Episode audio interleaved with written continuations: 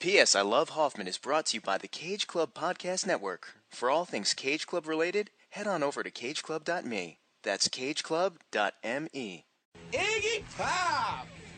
Amen! Let it rock! I'm a fucking idiot. Red meat, we crave sustenance. I'm an artist. Hello, my name is Jimmy Cody. Why don't you have some fun? Fun, fun. Tommy, that's uh, a Kate thing. Whoever she is, I'm gonna find her and I'm gonna hurt her.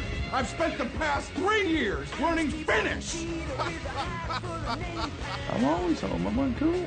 This is a process of dehypnotization. Shut, shut, shut, shut, shut up! Mm, mm.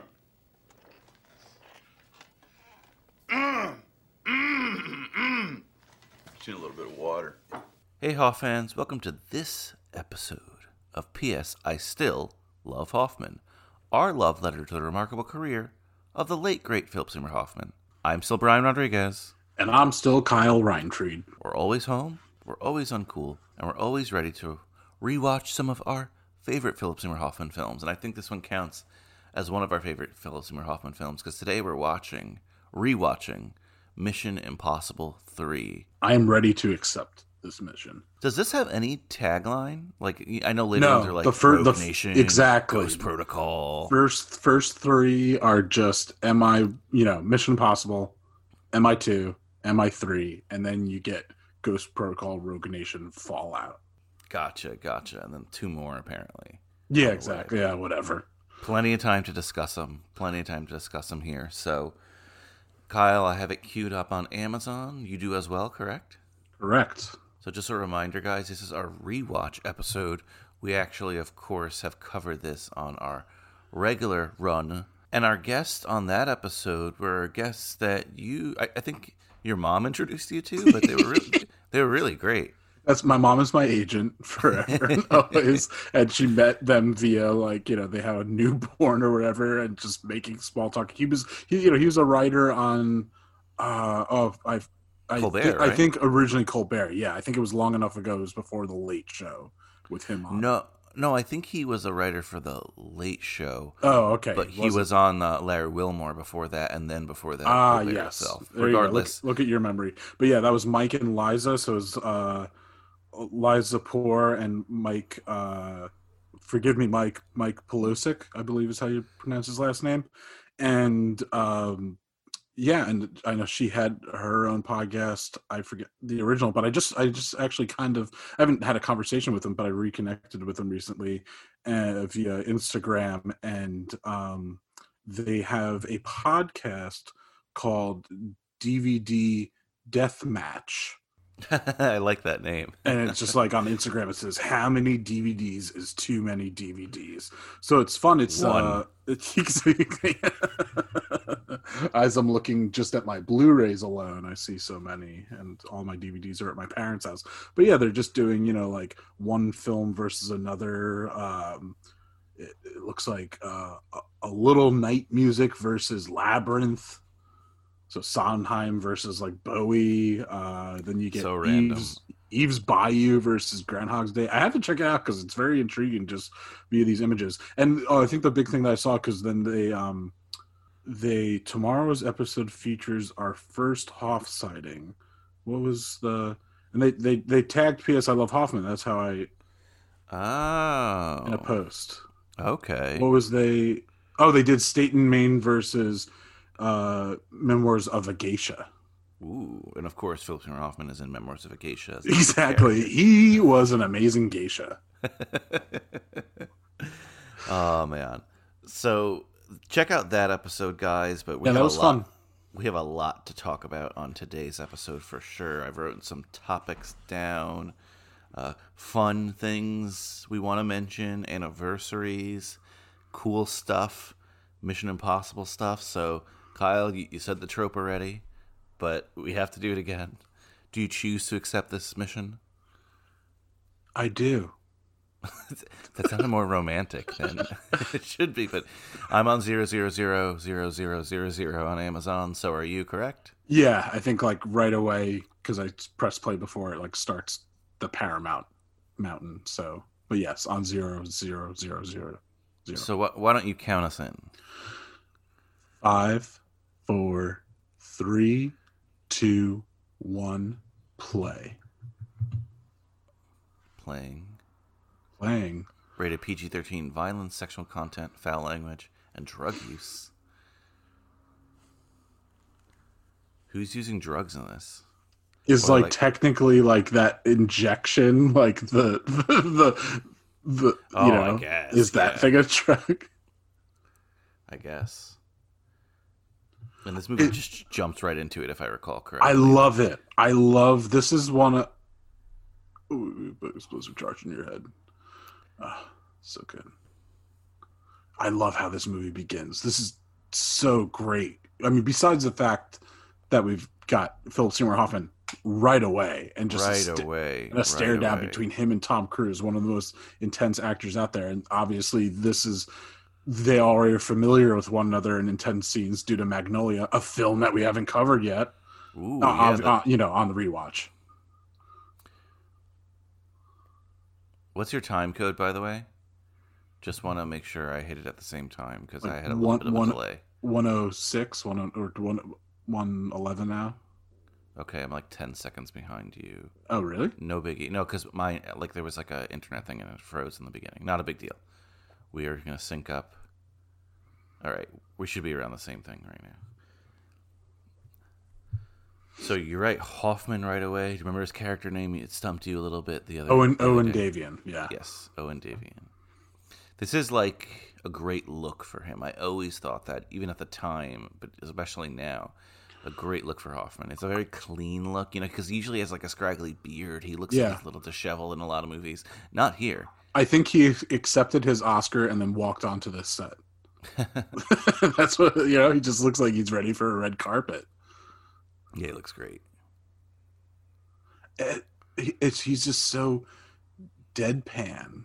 And I love it because the way you helped me on an airplane, it's just so, it, the scene is so tense. And then we get this, we're hearing about our rabbit's foot. What's the rabbit's foot? It's just, it's awesome. It's just hinting and teasing so many things. And I love to be teased. I'm going to make this episode really weird. You made it weird. That's a good idea uh, for a podcast, right? Oof. And she's from the other movies? Or no? You're, you're at...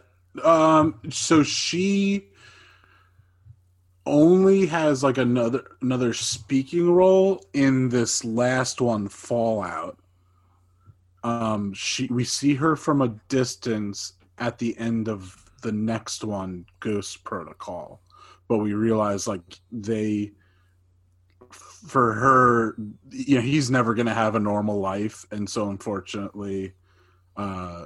their marriage doesn't work out and he's like protecting her from a distance and like she has like a new name and stuff. It's crazy. Now, uh, just for the record, how many of these are there now? Because again, six. I know they're six and there there's two more in the works. Yeah, and now since six uh, wait. No, since five, it's been the same director. I gotta, ooh, here we go. I love, ooh, I love this opening with the snare drum, very like military marching band. This font doesn't feel like it belongs. It belongs in Mission Impossible, but it doesn't feel like it belongs in this movie, if that makes sense. Yeah. And what year is this movie from again?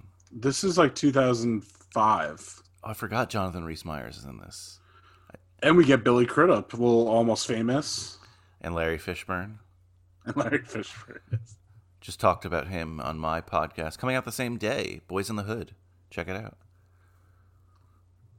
My other podcast. Yes. High School Slumber Party. Um, And this is Foodie Scene, a party, right? Foodie Films. Sure. This movie made me, due to Start this, Foodie like... Films. Yes, exactly. Um... because of a scene coming up at this party, um, made me like interested in traffic and traffic patterns. That's his, that's his like alias, is like a worker for the transportation department or the c- city transportation. I don't know. Uh, get some more diverse friends. Oh, there's an Asian guy in the background. It's a very white party. Um. Oh so no! A couple people dotted in here. There's a there's a there's a black person of color behind, behind them, out of focus. Yeah. And there's one in a there's one on the couch. We're doing a count. Is this one of the games that you mentioned? Yes. Um, so Christopher McQuarrie is the director that has now directed f- uh, five, six, and is directing seven, and eight. Yeah, that that's his new guy. That's his new guy. Yeah, exactly. Like he. But there's another guy who directed movies in here who was also his guy. The one who directed the one before this, before the the Christopher McQuarrie or whatever his name. Brad Bird. Oh, really? Then no. Okay, then who am I thinking of? There's another. Like Tom Cruise has two guys now that he does for all his projects. Let me. Oh, see. let me. It might not. Maybe he didn't do Mission Impossible. Maybe he does his other series, but. No, I think the guy from like one of the other. Okay, let me see. T- um, filmography.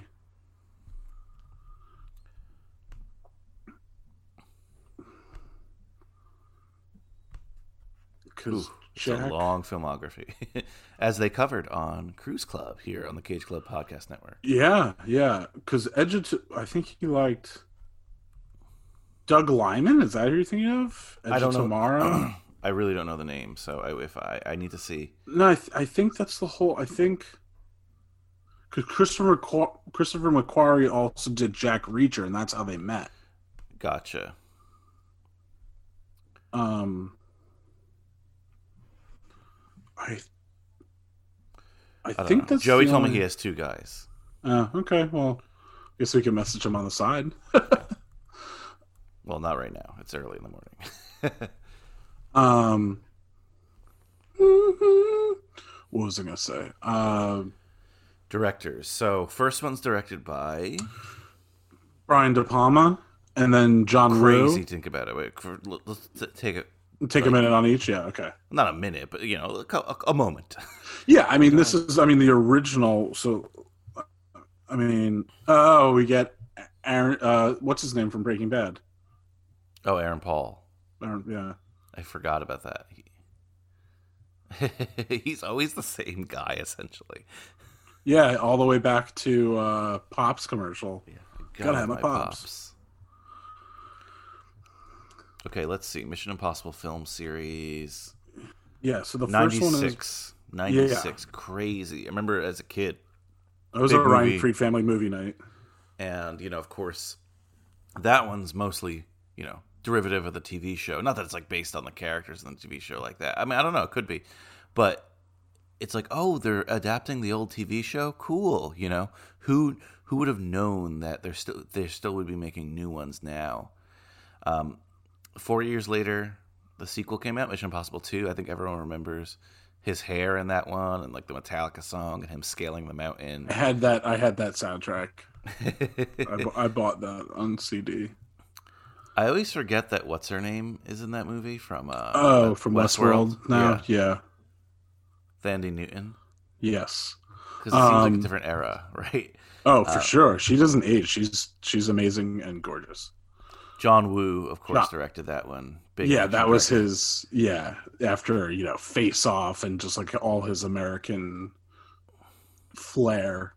He did that, and it was just um, I, my favorite thing about Mission Impossible two is then that was that for M T V that him yeah, and Ben, Ben Stiller, Stiller yeah, yeah like that's, M T V Movie Awards or something like that.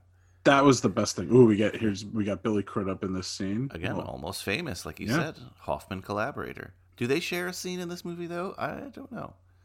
Um, no. Because not many people interact with him from the team. And they don't share a scene on Almost Famous, so interesting. Very true. Very true. I wonder if they even know each other's existence.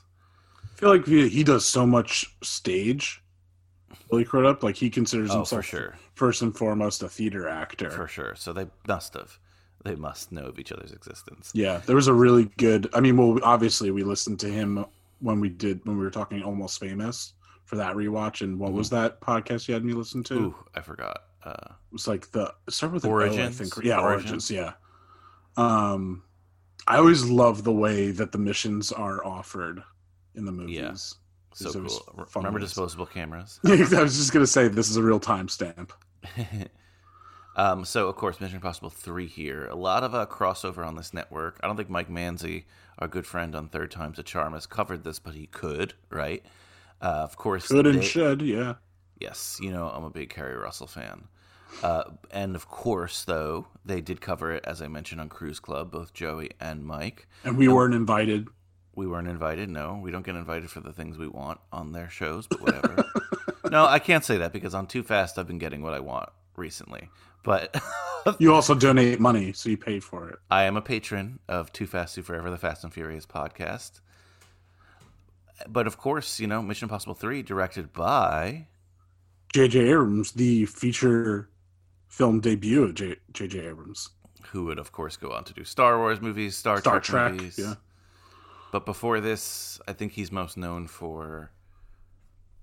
What is he? Most L- known I mean, for? Lost was like the big thing, then, and Felicity uh, as well. Yeah, but I would say he's most known for. I mean, look, I love Keri Russell. I love Felicity. She's in this because of Felicity. But I think at this point, he's more known for Lost. You're right. It's it's funny. He's known for Lost, but then now after time, it's just like, oh, Lost is totally Damon Lindelof, like the whole series. Like J J. Oh. Abrams put his, you know. He worked and you know on like the pilot and the first kind of early creating the world, but then it becomes a Damon Lindelof monster for better or for worse. And I for, and I enjoy that show, but I still for say sure. for better or for worse. For sure, I, but I just like at the time people were like, "Oh, the Lost guy," you know. And Alias, yeah. Alias had like a run that people enjoyed. Well, it gave him credit to his studio because that pilot is like. Intense and was like the biggest piece of like cinematic, Lost you're saying yeah was okay. the biggest cinematic piece of television at that time, that pilot. So you know execs saw him do that and they're like, oh okay, he could handle. And they, this was kind of a reboot to the franchise because I mean what'd you say before the other M I two was two thousand. Mm-hmm. So even though this is what so this is I know I said two thousand five before, but is it six or five? Six. Okay, so I mean, six years. It's kind of weird, but at that point, six years seems so much long. I mean, even in today's standards, reboots happen that much sooner, but uh, with Spider-Mans and stuff like that. But six years seemed like such a long time that this was kind yeah, of yeah, sorry a like, reboot. Except anytime I you know, see Ving Rhames, I get excited. So yeah, sorry. I, I love that Ving. I never thought about this before, but um, I mean, now there's a different Q, but up until. Uh, I think the last Pierce Bro no second to last Pierce Brosnan, it was the same actor that played Q throughout James Bond history. And of course, it was Maggie Q. Yes, and uh, but I love that Ving Rhames, besides Tom Cruise, is the only person to be in every film since M I three. N- Simon Pegg has now been in every. Yes. That is true. And I, I love how like Simon Pegg is the one who crossed over into other Abrams projects.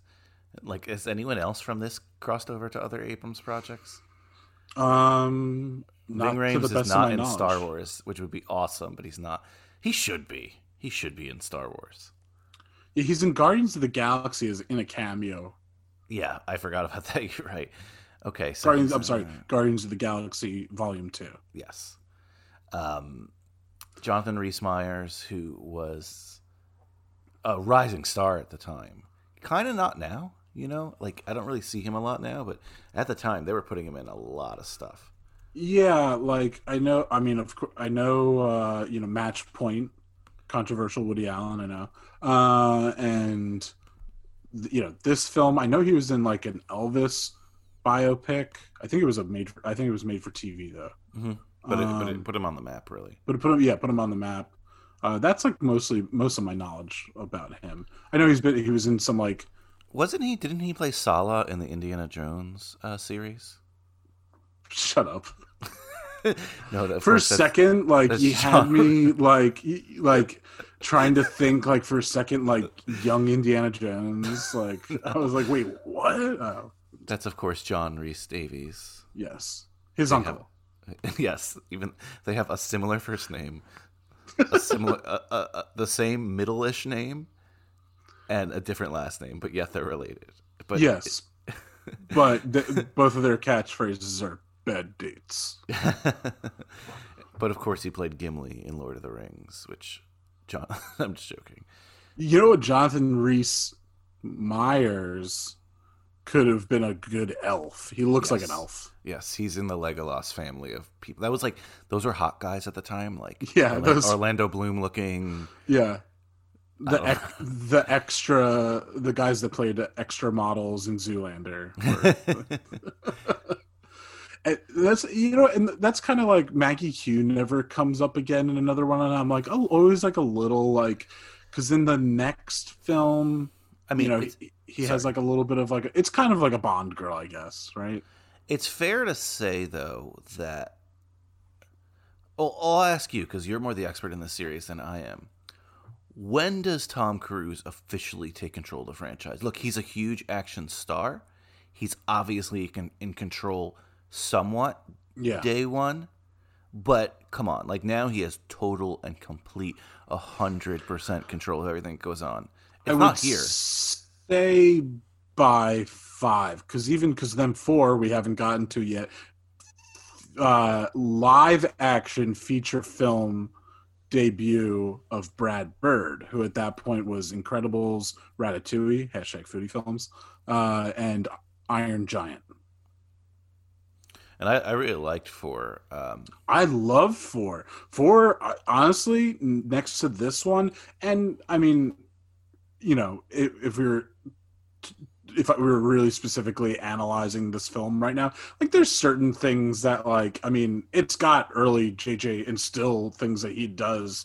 I mean, with those flares, and there's certain things that are like, I don't want to say weak, but like things that I don't necessarily love in this film. I mean, I still, I still love the film, um, but uh, but point being, I'll say this one is my favorite because of Philip Seymour Hoffman, um, and then I might say four. Like Ghost Protocol is really fun. That has kind of a cool opening, and it well, has. I love me some Paula Patton. So well, Paula Patton, and then I love she like it's like kind of her. They're on a t- it's Ethan's retire or no, like technically I think like in prison or something like that because he's retired in the beginning of this one. Um, oh, this so is the drugs. Retired. This is this okay. is the uh, the drugs. Yes, the Pulp Fiction. Yes. Um, but oh, I'm I'm forgetting the actor's name. But this is it's someone that uh, from Lost. So it's kind of funny that he's in the Brad Bird one and not uh, the J J. Abrams directed one. But Josh Holloway, who plays Sawyer on Lost, he's in the beginning of Ghost Protocol and like gets killed, and he's Paula Patton's kind of boyfriend or love interest. Oh. And then and then we get Jeremy Renner in that movie. He's he's then in the fifth one, which, as I said before, was the first one that Chris McQuarrie directed after, I think what I said before, Oblivion is the movie that uh, I think Tom Cruise met him on and he liked oh, him. No, I think you said it. Oh, was Edge of Tomorrow. Oh, okay. Is but that, he did. But he did a Jack Reacher, right? Oh, Jack Reacher. Oh, maybe. I'm sorry. There's so many.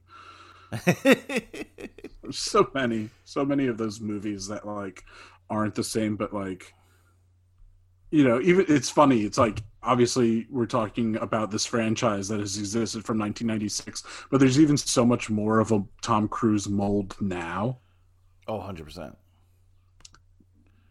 Um, so it's just like all those movies kind of become the same to me in a way.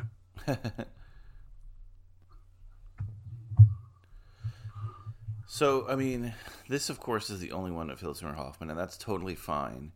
Um, I don't know... It's definitely, you brought up James Bond earlier. Some people say like Ethan Hunt is America's James Bond. And that's mm-hmm. blasphemous to a lot of people, right? But if you think about it, a lot of these movies are more successful than Bond movies when they came out. Like the Bond legacy has gained over time. I just really highly doubt like like Bond that... uh what's his name? Tom Cruise would give it up and just like let someone else take over, you know? He's going to be doing this till he's yeah. dead. Tom Cruise is one of these guys. I'm sorry. To, I'm sorry, Tom, if you're listening, but he's one of these guys who believe he's, he's never going to die. You know? Well, his Thetan levels are off the chart, so I don't want to get them angry. Maggie Q, Maggie Q was like uh, kind of a name back then. Badass? Well, for sure. Oh, but yeah, that too. I feel like they were pushing her a lot. I don't think she ever made like um, the A-list of things, but she definitely. I don't know. Like, the, I remember she was she, she was she was first like a model, right? I, I believe so. Or was she so. was she kind of coincide with acting? I I believe yeah. It looks like she first was a model and films in Hong Kong, so maybe it co- coincided with American acting. But I think she first got on Americans' radar as a model. But badass, she was in one of the Die Hard movies. Um, uh, what oh yeah, was she in? She had a, she had a show for a while. It said she was. Oh, Brian, I, I, I hate to, I hate to get into technical difficulties while recording, but my, uh, I know we're recording on Zoom, but my Audacity quit on me, so hopefully Zoom will hold up my part of the well, conversation. Yep. So today's episode is brought to you by Zoom's backup recording. We can use my Audacity up to a certain point, and uh, well, Hoff fans, if anyone knows about why my Audacity well, and even GarageBand would be quitting on me. While well, uh, doing like Zoom and that stuff at the same time. Well, Kyle, do me a favor. Just uh, it did it did it save at all? It, yeah. It just stopped. M I three. Like, okay, well, well, just start a new one. And if we lose, if the worst gets to worst, that the Zoom craps out and we lose a couple minutes, not that big of a deal. Mm-hmm.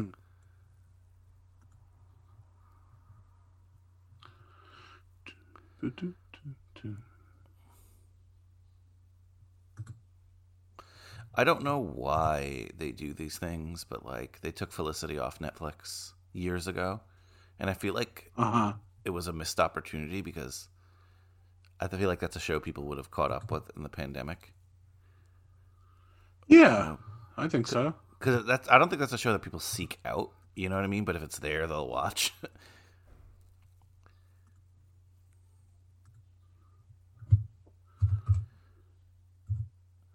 So I was quickly going to mention that Hoffman, again, he's just in this one, and that's kind of cool because it's like Bond villain-esque to me.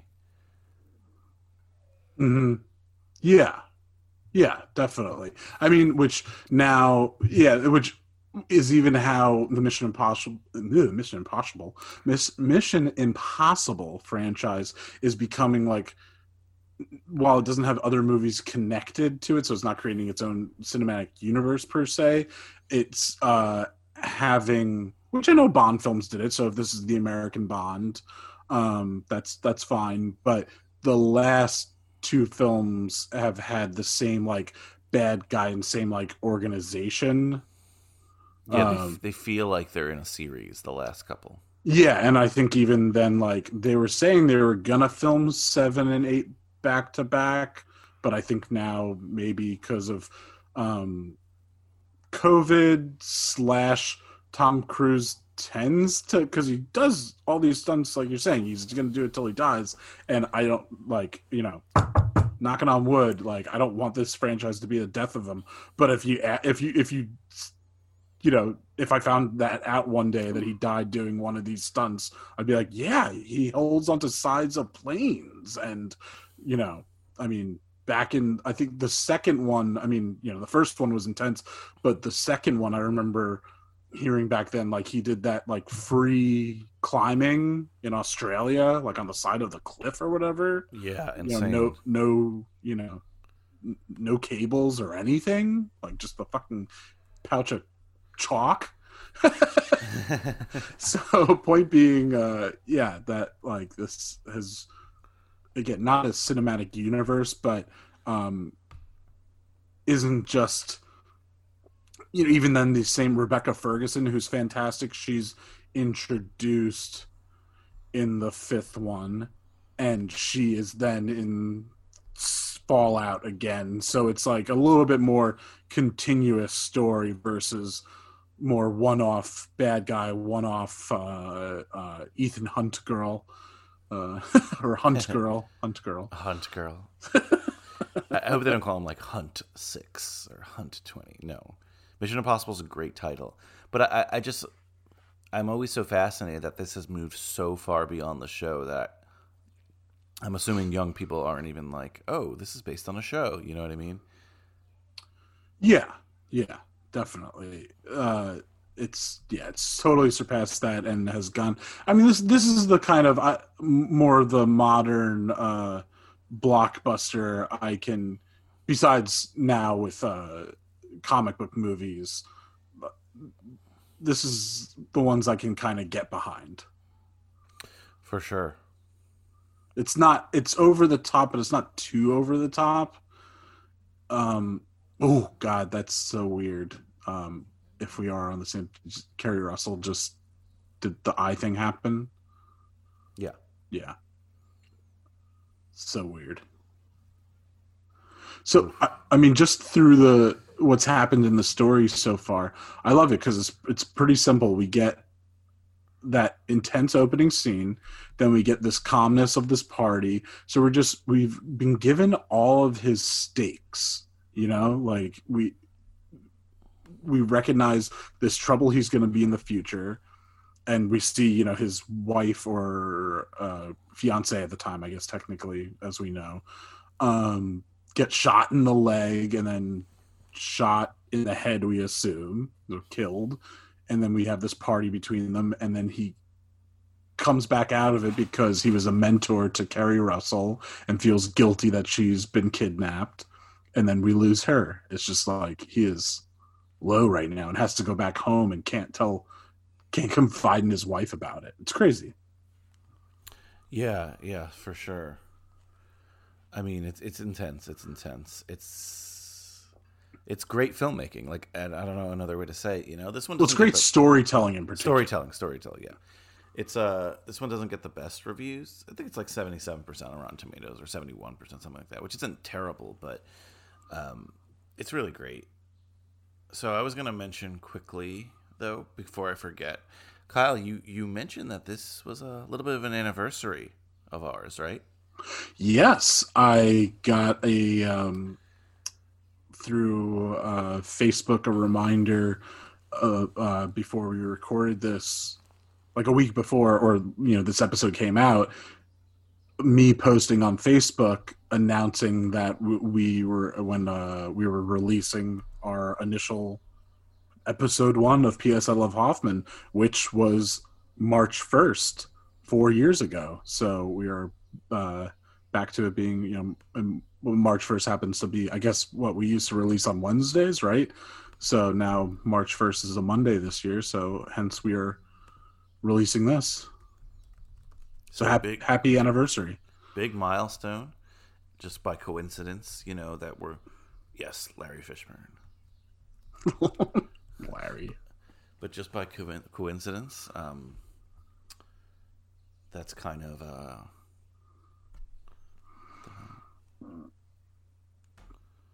you know, uh, I don't know. It's a, it's, it's a good thing. Yeah. Right? Like, we're still here. We're still here. We're still doing our thing, and we're still repping Philip Seymour Hoffman as hard as we can. And I remember we recorded, I think, like five episodes, because then I was, uh, b- before we started, uh, because um, then I was in Thailand for like the first two weeks when we were, when we released the initial. Oh, that's crazy. So I, I think, boy, I mean, I know Triple Bogey on a Par five hole. Was episode two, was it My New Gun? Or did we go Scent of a Woman because we were kind of a little out of order? I forget. That was the whole mix-up in the beginning due to... Yeah, yeah, we did Scent of a Woman because some places listed it, and then we realized that it, it was inaccurate because he did a couple of movies the same year, or at least it said it was the same year, but it actually turned out that it wasn't. Whatever. Yeah, My New Gun. Oof, mm-hmm. oof. Not one of the better ones. And he's hardly in it. Though one of them I'd like to see again, maybe not in this format because there's not enough Hoffman, is uh, the Steve Martin one. Leap of Faith, yeah, because yeah, yeah. you you mentioned something to me that, like, it's, you know, I think you were watching it with the glasses of, like, Philip Seymour Hoffman and disappointed that he wasn't in it that much. And a also, Me- Meat Meatloaf is in it, and he's like not, but he's not in it. Yeah, it's you know? weird. But a lot of people have said good things about it in the past, so I'd like to see that again. Um. Oh, also, Larry Fishburne being. Uh, oh boy, who's in it? Oh, and the fourth one. Okay, I'm trying to think. It goes the first one. I guess it's technically that guy. Kittredge or like I mean John Voight is like I know in charge of the team, but I'm trying to think of like the guy like the guy that's in Larry, Larry Fishburne's position. Hmm. Um, I know in the second one it's Anthony Hopkins. Oh wow! Yeah, I don't remember that. Yeah, and uh, little just it happened. I just remember my aunt and uncle went uh on their honeymoon to Australia, and they were filming most of the movie in Australia, and but one scene is in Seville, but they shot it in Australia, and they were like walked past the set and they saw Anthony Hopkins. Oh wow. Yeah. Um and then they like learned what it was for. But uh and then in three we get Larry Fishburne, and then the next one it's Tom Wilkinson, and then he gets assassinated that and that's why it becomes like a Ghost Protocol and they're on the run. And then it becomes Alec Baldwin, and he's in Five and six, he gets killed in six. But it's just like, again, he's like, there's a bit more between five and six. We're getting between the director being the same, Alec Baldwin, uh, Rebecca Ferguson, uh, the same bad guy. It's just like the connective tissue. There's For just sure. much more there. I always forget that Keri Russell was his protege. That's why he uh, kind of, obviously he's going to be upset when he sees a dead person no matter what, but... Yeah, but just like was his mentor was was her mentor, and just yeah felt guilty, you know, like I didn't train her well enough that she got captured. Yeah, just that you know big kind of I guess closer like a big brother vibe for sure. And she sends him something secret via Berlin. I was gonna say before when we were first because Ving Rhames is in like a truck with. Uh, German lettering on it, but it's it's uh Berlin versus up in Hamburg, but you know the one right we only have two other films we're gonna cover in this initial run of P S I Still Love Hoffman, and I mentioned the one in Magnolia and the other one is The Most Wanted Man, so it's connections to both. Yeah, exactly. The Fatherland. Sorry, I'm just reading some I'm just reading some IMDb trivia, which we'll talk about, but one of them I just had to laugh at because it says, for the three citywide premieres in New York City, apparently there was three premieres at the same time in New York. Tom Cruise was driven from location to location on top of a fire engine, then by a helicopter, then on mo- whoa, then on motorbike, then in a car, and in the subway, where they rented a subway train for himself, for just himself. Wow. Like, it was part of the stunt that he would do all this, like, why? People are going to watch the movie anyway. Yeah, that's a little... And, and the premiere was in New York? Yeah, three in three different theaters in three different parts of, of the city. Because it's the third film. Simon Pegg. So, yeah. Kyle, did you know who was originally going to play the Simon Pegg role? Jack Black. I wish, but no. Someone who also is in a Philip Seymour Hoffman film. One that he's not in a lot. Is he British? Yes. Ooh. Hmm. He's hardly Jude in Law. No, that would be crazy. He's. Har- I'll just tell you.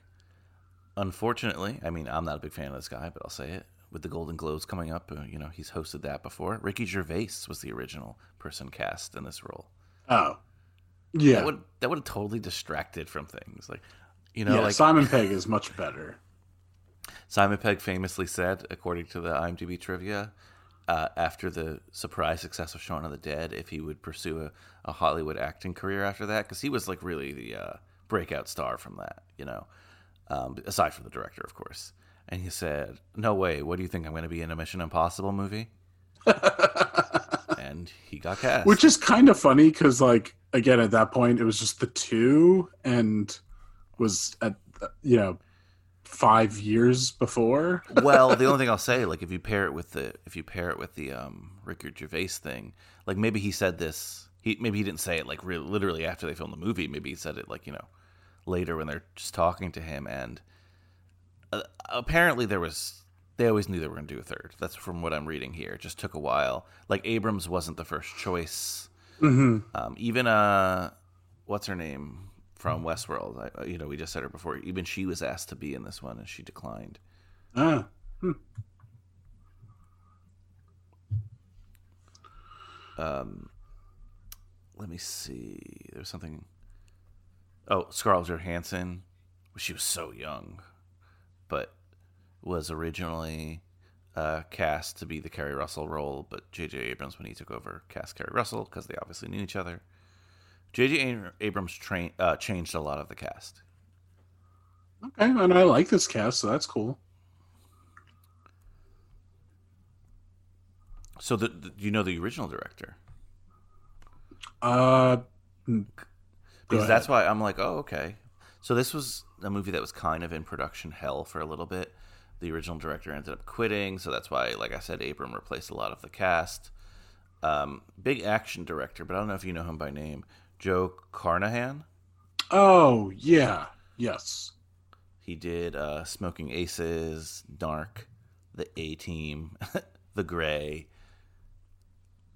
Yeah. That's he, apparently uh, he's he's uh oh he's just a producer on the remake of The Raid, um, which hasn't come out yet. Which that's no. been like rumored for such a long time. Uh, um, yeah, J J. Uh, Abrams is a better choice. Yeah, so Abrams came in, kind of uh took a, even took away some roles. So that role I mentioned that was going to go to Thandie Newton actually. Carrie Ann Moss from The Matrix was cast, and then when J J. Abrams kind of took over production, he thought the role was a little frivolous, so he took the role out. Oh, I wonder where completely. The role was like supposed to be. Well, it must have been another agent because Thandie Newton was supposed to be it. You know what I mean? But she wasn't an agent. Oh wait, yeah, you're right. So what? What? Like, I, if you told me Michelle Monaghan, like you know, no, it wasn't supposed to be like that. It was I don't know. Who the hell knows?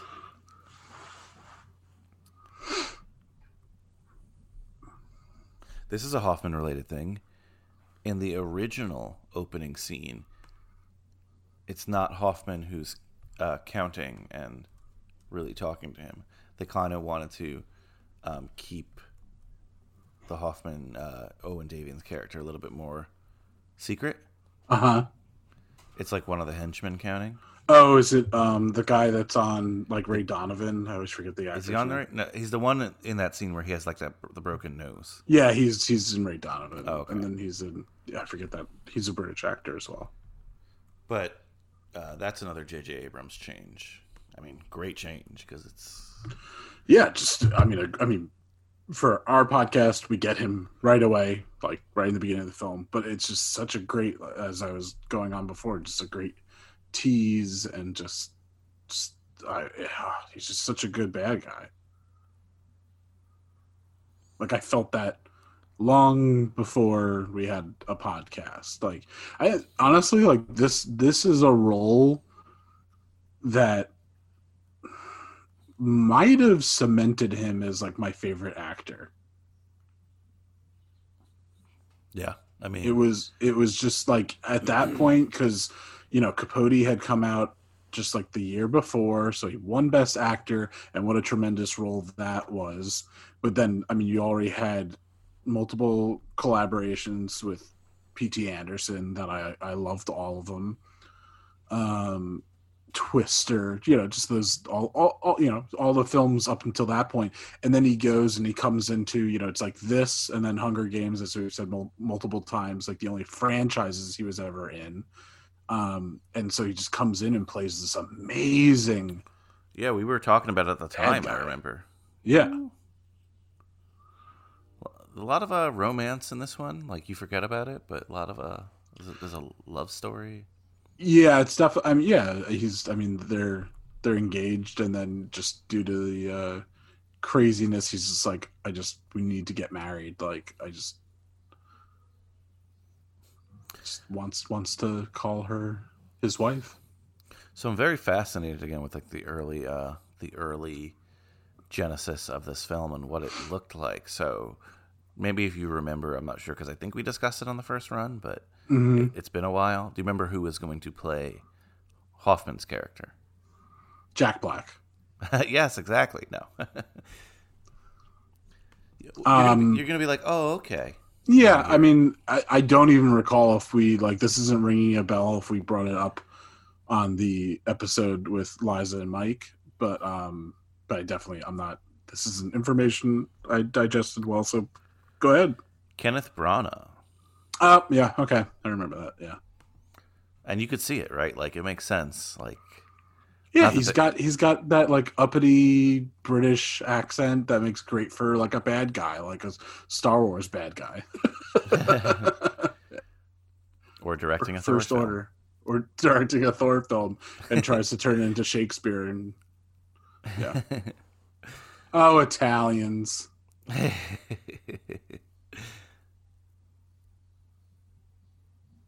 Ooh, Jonathan Rhys-Meyers getting into it.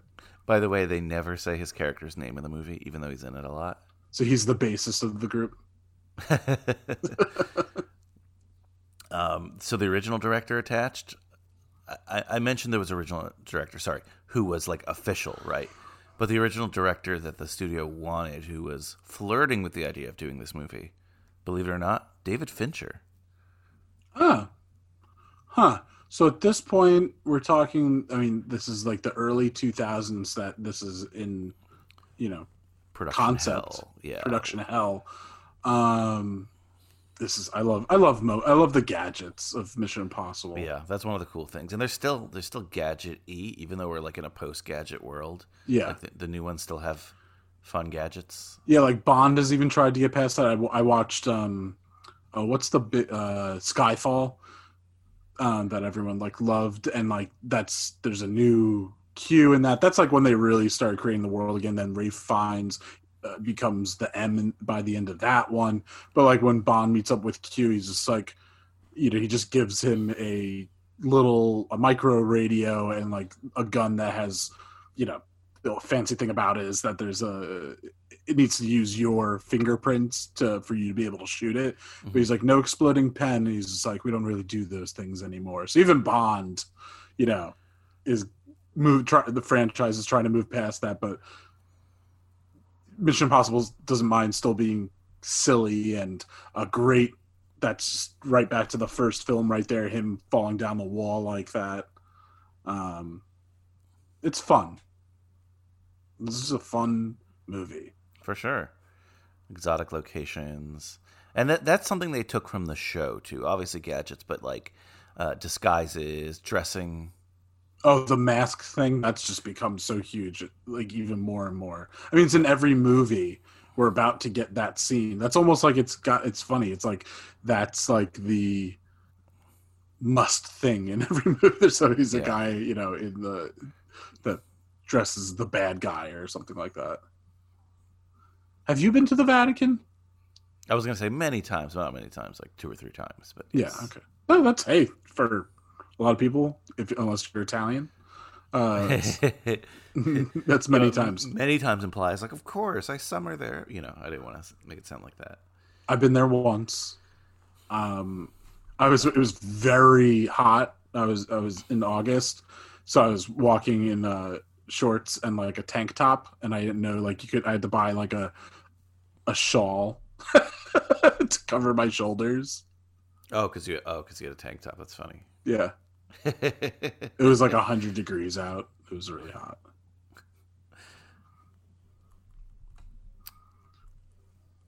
So, uh, when Fincher was attached, apparently, or like again, we'll call it flirting with it. Yeah, he had suggested that Stallone be the Owen Davian character. Could you imagine? uh, where's, the, where's the rabbit's foot? Yo, Ethan, where's the rabbit's foot? Um, yeah. Oh, so I started thinking about that before. So David Fincher, at that point, um, you know, obviously, I mean, his Seven, Fight Club. Ah, uh, That's before Zodiac. What's in between, like, Fight Club and Zodiac and David Fincher's? Yeah, look that well, up. well, okay. So apparently he decided against directing this, instead to produce The Lords of Dogtown, but that doesn't seem right. You know what I mean? Like, to leave something directing just to produce something, not just to. I know oh, it's not pa- easy. Right? Panic Room okay. was like the film between. Well, he kind of like took some. I mean, he did some projects. He did a um, Nine Inch Nails documentary. Uh, Or is that just even a music video? I don't even know. Uh, something called George Michael twenty-five, I guess. He's um, just doing his thing. You know, Fincher's an interesting guy. Ooh, a short film called Beer Run. Um, yeah, he was a big music video guy. Wallflowers, Madonna. But I was just trying to think, like, you know, stylistically, like, you know, like where he was... at what kind of stories he was telling. So that's an interesting choice. Other fun, fast facts. Some of these facts are so silly. Like uh, Michelle Monaghan and uh, Keri Russell have the same birthday. Great. Same year, too. But it's great. You know, that doesn't add anything. What, what's, when's their birthday? Uh, I passed that one. Hold on. Let me see. Oh, it's okay. You don't have to. It's a big, a big deal for you. March twenty-third, nineteen seventy-six. Oh, almost happy birthday. Oh, true. Okay. So then it was relevant. Yeah, it was relevant. Um, yeah. But I was going to mention this. This is just like a silly, I guess it's it's something worth putting here, but something like, who cares? Uh, Keri Russell, Michelle Monaghan, and Maggie Q all voiced Wonder Woman in animated series.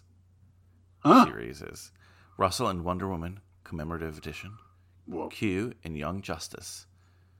And I'm Michelle, but Maggie Q just looks phenomenal right there. I just knew. It was... Well, we're talking about her Wonder Woman career. And yeah, then... she's a wonderful woman. And then uh, Michelle in uh, Justice League War. I don't, know. I don't really watch those. Yeah, I don't watch like the animated ones and all that. So obviously, we're gonna get uh, some Hoffman scenes coming up. Excited yeah. for them. Um, he's actually there. We go. Here's our guy. Second Academy Award winner to play a villain in Mission Impossible franchise. Can you name the first? Sorry, say that again. Second what? Academy Award winner to play the villain in a Mission Impossible franchise. Who's the first? Oh, um... did John Voight win an Academy Award? Yes. Yeah, for, uh... Friday Night Live. I mean, for, uh, Varsity Blues. uh, what was it for... Oh, God, why am I blanking on the name of that movie with Burt Reynolds? Oh, Deliverance? No. Thank no. you. Uh, no? Oh, okay. He won it for... Uh, what did he win it for? So I, I know he was nominated for like that movie Coming Home, where it's like he's like a Vietnam veteran who comes home, I think, without legs or something like that. Oh, uh, um, okay. But I don't know if he won for that one. Let's see. He won for Midnight Cowboy. No, no. Uh, no, nominated for Midnight Cowboy, so he must have won for Coming Home. Okay. Let's see. Yeah, he won for that movie Coming Home. Oh, uh, okay. But again, nominated for Midnight Cowboy. He's like at the end. He's of Tropic Thunder when everything's getting nominated. He's pissed off when he loses. Yeah. yeah. Like, uh, and also, yeah, I lo- I loved him. Oh, here we go. The mask. The remember, mask we saw that, remember we saw that on sale? On oh, that day? was so creepy. Yeah. It was very creepy. Yeah. But um, I loved him. I loved uh, you know, John Voight had like a moment with uh, Michael Bay in some of his movies. He, he played F D R. He was actually a decent F D R in per, uh, Pearl Harbor. Oh, I was like, wait, what? There's a Michael Bay F D R movie that I don't know about? No. Yeah.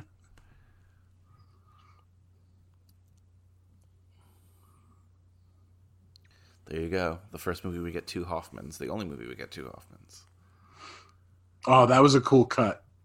They're on the mask, and then it's yeah. a wipe with, like, you know, someone walking across screen. And it's Hoffman's face practically framed where the mask was. That was good. It's, it's funny, too, that uh, people always think that there was C G I Hoffman in the Hunger Games. There wasn't. Just to clarify that, it's just like they use old shots and put them in. So it's computer work, yes, but they never C G I create a Hoffman face. But this is the movie where they create a Hoffman face. Not really, but you know what I mean. The mask. Well, clearly yeah, they did. Then, they did make a mask because we saw it on eBay. Yeah, it's true. Because I think they always have that uh, the the also the the putting on the mask is always like a fun. They always do it in a fun, different way. And I, I forget exactly how they show it in this film, but you know they they're slightly molding it. Then the camera will go behind somebody, and then it'll be like perfectly. Then it'll be Philip Seymour Hoffman just touching his face. I like how it's practical too, right? Like they practically make it. They don't. It's not like a uh, computer that puts an image over his face or something. You yeah, it's know? Not nanotech. Yeah, no, but it's true. Like so many movies, like just rely on that kind of stuff now. Like it's just amazing. Yeah. Okay. Yep. They go behind Ving Rhames in a second, and that's oh, that's still weird looking. So that's still Tom Cruise underneath there. So what do they do? They go behind his head or back behind Ving Rhames? I think you're like a millisecond ahead of me. But yeah, yeah. It, it's a little. See, it's a little bit better, right? Oh, this actually they did a really good job of. Yeah, there you go. Of, uh, they kind of just that was cool. They kind of just stayed on him, and I think they must have just blended images, like they kept the, kept it steady on sticks, maybe, and I don't know. Crazy, crazy. That was impressive. I, it's just fun because then it's like we get Philip Seymour Hoffman acting like Tom Cruise, yeah, in, as Ethan Hunt. So it's just fun. It's, it's very fun. I, again, they must have talked to Magnolia. You know, like, oh, remember? I mean, they weren't. Did they share? I don't think they shared a scene. Oh, of course they did. Yeah, they did. That, they shared all the scenes. Yeah, like all, not all the oh, scenes. Well, I mean, practically. I, I was thinking of. I was just thinking of Tom Cruise as like stage character, and I forgot. Like, oh wait, he's also like the the kid. Not, you know what I mean? Yeah. Why am I blanking on that great uh, Robard, Jason Robard? Yeah, yeah. His son. And so uh, they, they definitely talked about it, like, oh, P T's crazy, right? Uh, I'm a, you know, P T fan, but J J's been uh, interesting, you know. And what and what's Philip Seymour Hoffman's name in Magnolia? I always forget. Phil Parma. Phil Parma. Phil Parmigiana. What a nice bathroom. It's the Vatican. Looks more like a, what's it called? Like the Venetian in Las Vegas or something.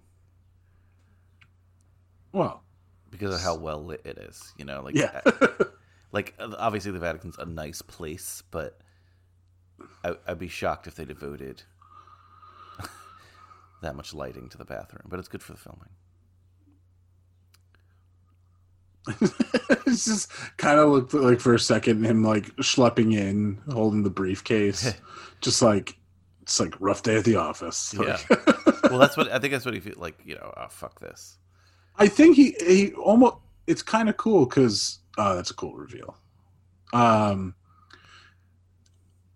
I have yeah. no idea how he's playing it. I will never try to say that I know how Philip Seymour Hoffman is playing a role unless, you know, see an interview with him or whatever, and it's alluded to.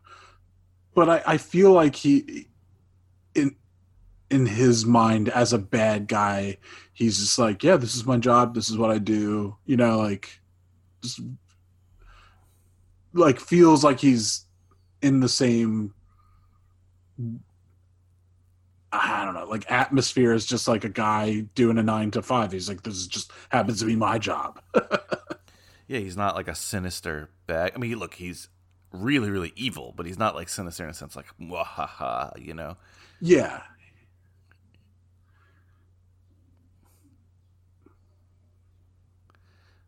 I'm actually surprised by what we learn later, that he gave in so easily. Yeah, I mean, it's just like reading the card at first, and then then he questions it. So, oh, so I I've like barely seen the last couple of movies. Everyone loved the sixth one. That's the one with uh, Henry the plane. Cavill. That's the one with the plane. Um, it's the one with the. Mm, is that, that how it begins? One? Is that the fifth one? Like the big plane stunt was. I think that's the beginning of the fifth one. I think. Okay. But the sixth one is with you know the guy that plays Superman, Henry Cavill, mm-hmm. and um, there's a big helicopter thing at the end, and there's I'm trying to think of other big stunts. But everyone loved that one. I thought it was good. Again, like this, I love this one. Yes, very much so because of Philip Seymour Hoffman. Um, and then the, I don't know, there's something about the fourth one. Brad Bird just like, I felt like nailed that one. That's got the really, is that, was that Dubai? Um, it's that either the, Dubai like, or Abu Dhabi. Because like, Abu they, Dhabi, like, they, yeah, they're, they're like rival. I mean, they're in the same country technically, but they're like rivals, and they always like, uh, one, if one gets a movie, the other one tries to get the movie. You know? Yeah, and I feel like there was like, then was, I think a, um, a Fast and Furious was in one of them. Yeah. So it's like they got one of them got Mission Impossible, one of them got Fast and see. Furious.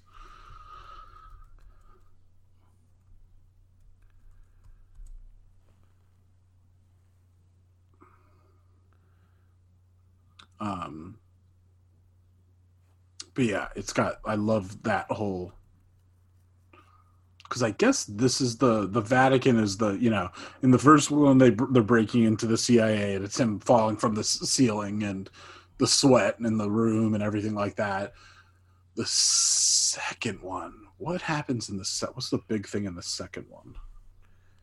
I don't even remember. hmm. Yeah, I don't remember either.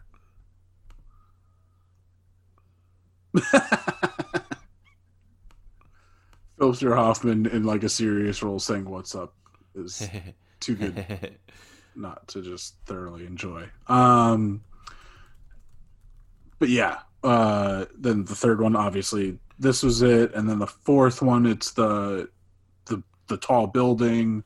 So, the... so by the way, you were right. So the uh, fourth Mission Impossible is in Dubai. Okay. And then the Fast and Furious seven is Abu Dhabi. Okay, yeah. One's like However, a bit more tropical. Like one's in the middle of the desert. I think one's near water. They're both on water, but I just oh, okay. It's just where their building were located. You know, uh, um, they're both also in the middle of the desert. Uh, they just they just make it look tropical because they're rich. Oh, well, the one, like, the Mission Impossible one, because, like, then, like, that sandstorm comes in. I don't know. I just don't remember a body of water, but obviously, whatever. It doesn't matter. I don't know anything about. Yeah, like, it might be, like, that part of the city. You know? Yeah. Uh, but regardless, um, Mission Impossible seven was supposed to shoot in Abu Dhabi, but I think they canceled that, and they kind of changed it because they just couldn't get there in the pandemic, and they needed the movie to come out. Ah, okay.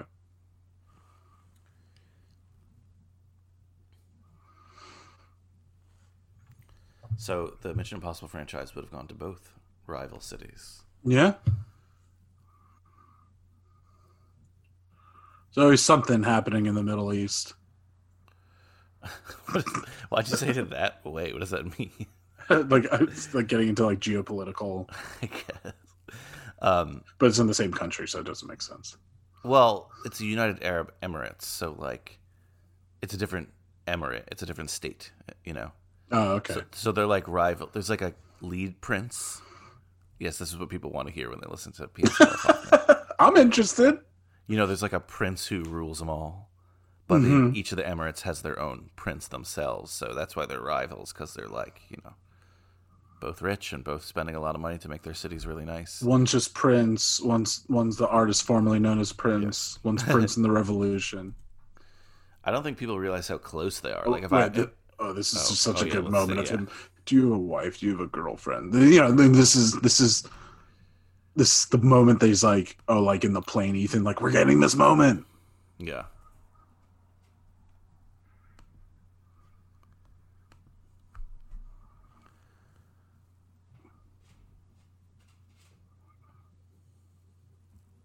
You're gonna make her bleed. Sorry. It's just it's just intense. Some of the best Hoffman acting, arguably. Because it's so it's it's weird because it's obviously, obviously it's so threatening, but it's, it's just so calm. Exactly, and that's what makes it great. It's muted. And it's muted, but it's also at the same time like he's just, he's yes. being s- smug. It's so good. But that's like that's he's why... being cocky because he's he's in an airplane right now, tied to a chair. So many actors would play it like to, you know, volume eleven and be like, "Wait, like get me out of here, you know, I'm going to find her and I'm going to hurt her, you know." Well, you know what it reminds me of, and it's before this, I mean, uh, monumental bad guy performance, the Joker being captured, Heath Ledger's yeah. Joker, yeah. and just the way he's just like, well, well, well, you know, and just like, you know, you got Harvey in one place and Rachel in another, uh, you know, it's just like, oh, so good. I, I guess it's less mastermindy here, you know, like he didn't intend on getting captured here. He doesn't think Ethan's going to do this or anything like that. No, it's not know? as mastermind as the Joker. And, and, he's, and, not, and he's not taking pleasure either. He's just No, like, he's like the, the intensity of his look right there and Ethan doing all that. Like, but it's great because he doesn't talk. And then, you know, we get Ving messing up and saying Ethan. And so now he gets his name from it. Ugh. And just the poise, the poise of Owen Davian here to, in that moment, listen for him saying Ethan, you know, listen for that stuff. Remember this stuff. Well, so I was listening to a podcast the other day. It was something, I feel like um, E S P N based or something like that. But it was about the the guy that stole the Giants Super Bowl rings in two thousand eight. Mm-hmm. Yeah. And, you know, he's from like Lynn, Massachusetts, so just like the Boston accent. And, you know, there's interviews with him and he's just like, you know, it's one, one of his girlfriends ended up like giving the information that got him caught and everything like that. And also then one of his crew ended up testifying as well. And he just like holds no like remorse or like, you know, neg- doesn't like hate them. He's just like the way he was like talking to, you know, even like I was saying before, like, you know, Philip Seymour Hoffman's playing it like it's, you know, his nine to five. Like, this is just like a blue collar thief that did this job, but he's just like, he knows the risks going into it. Mm-hmm. And so, like, yeah, someone's probably going to rat you out at some point. It's like, I had a good run, you know, like, he's still proud. He did successfully rob it, technically, yeah. Then he ends up getting caught later, but more like his plan went the way he wanted it to. And then it was, you know, human flaws that so what him. uh how are you comparing him to Owen? Just in the sense of like Owen Davian's face right there, like out of the plane while he was scared. I think he just like is just like, yep, this is part of the job, like for sure. And I think, you know, you envision this moment's going to happen when you do this kind of job, and you I think you yeah you could act all scared and be like, oh, please help me. You could do all that, but really at the end of the day, is that going to change what your fate is here? You might as well big time him and see what you can do. Yeah, exactly. Like, because you're not you gonna... also have to trust that, like, a U S government agent or whatever they're affiliated with are mm-hmm. not going to kill you. You know, even though it seems like it, you have to kind of believe like they're too, not weak, but just that's not that's not their uh, that's not how they're wired. You know. Yeah. Yeah. And that's, you know, in that situation, like, he's cl- clearly a very intelligent guy, so I think he's just like, he's on the plane and uh you know, he's tied to a chair and he's just like, I, I can't get out of this right now. So again, he's just like kind of accepting his fate at that moment, so he's like, I might as well still be quiet and just see what what happens. And if I get yeah. dropped out of this plane, that's what happens. If I don't, maybe I'll have a little bit yeah, more but- intelligence he, on him. Again, I get the sense that he never he knew that he was never going to be dropped out of that plane. You know, it's yeah, still scary, yeah. but again, you know, a U S agent is not going to, or again, whatever they're affiliated with at this point is not going to do that. This action set piece is crazy. Yeah. This is almost Michael Bay-esque. So just uh, if if you're curious out there, I was going to mention before that Abu Dhabi and Dubai are only an hour and a half drive from each other. Oh, lovely. But they, you know, I feel like people either go to one or the other. I'd like to go to both, though, if I if I was going to do that trip. I was in the yeah, airport for a while, but that's it.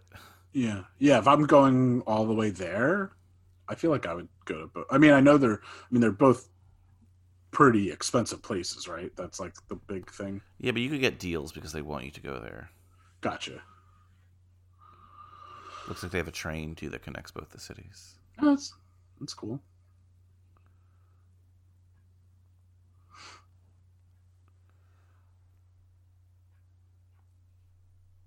What? Where? Where is this bridge? Where are they? I don't know. I was just gonna look it up actually. Bridge in Mission Impossible three.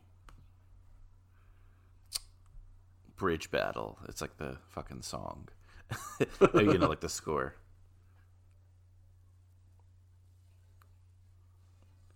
Um. Okay, I think I got it, but let me see. I want to confirm it because it doesn't seem like it.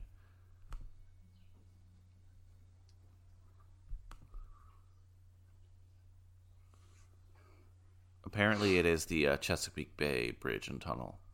Oh. Huh.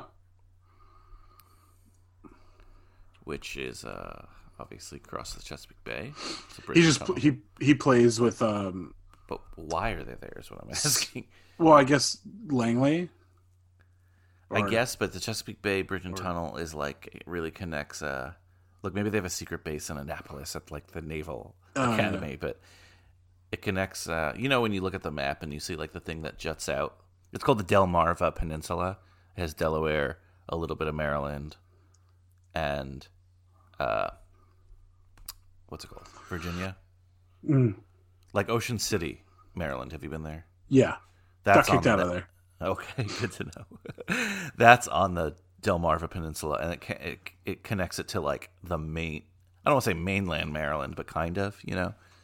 Like Washington, Baltimore area. But my question is, I, I obviously they're there for the stunt, but like, why would they? Are they hanging out in Delaware? And then you know, he just. I was just also confused, or not confused, but just didn't know where it was at first because he plays with like the colors and like saturation so much that the water looked more like it was, I don't know, down in like Miami for a second or something like. Oh, that. Oh yeah, yeah, I can see that.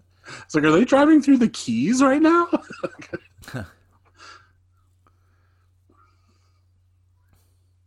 I like the foam thing on the truck. Oh yeah, that's a that's a cool and, little... and it's cool looking, but I feel like it's like there are probably more effective ways to, to open that truck. Who knows?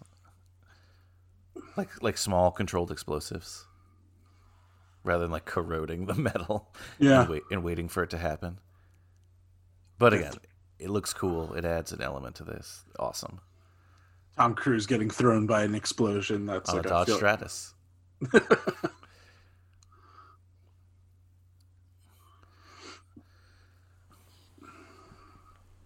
Also, I, fe- I maybe not because the mission is so covert, but I feel like most of the time in like international arrests, like the guy who arrested is not the one who's like escorting the entire way. You know what I mean?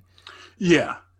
Like they're like, you know, take take a couple days off. You did good here. Thank you. You know, but that's not Ethan Hunt. That's not the way he, you know, or Ethan Hawke, or Ethan Connection.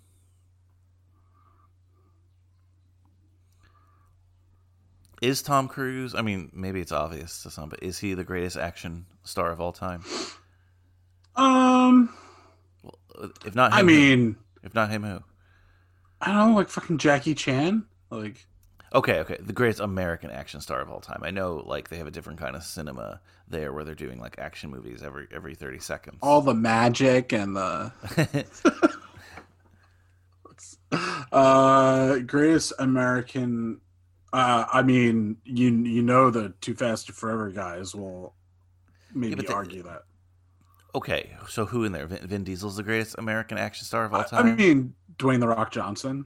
I mean, look, he might, in the end of the day, win. Once we look at the whole career, he's getting up there, right? I mean, I, I'm going to, you know... Well, they'll probably th- be working the same amount of time, to be honest. Arnold, Sylvester Stallone. Yeah, like, I mean, look, there are arguments, but I think Tom Cruise has a case. I know, Tom Cruise definitely has a case. Um, I'm gonna, I'm gonna give it to Arnold. I still think Cruise has again done, uh, done more. Maybe because it's more modern and stuff. But yeah, I mean, look, you, no one's gonna argue with you with Arnold Schwarzenegger. Yeah, even I'll, though he's not. I mean, I guess he's an American citizen now. So I was gonna. Well, say, yeah, he, but he's yeah, his, but like American his, movies. Ameri- yeah, via American cinema, he yeah got his success like. Stallone, there was an era of it, but wait, who is Aaron Paul in this again? Her younger brother. Okay, okay.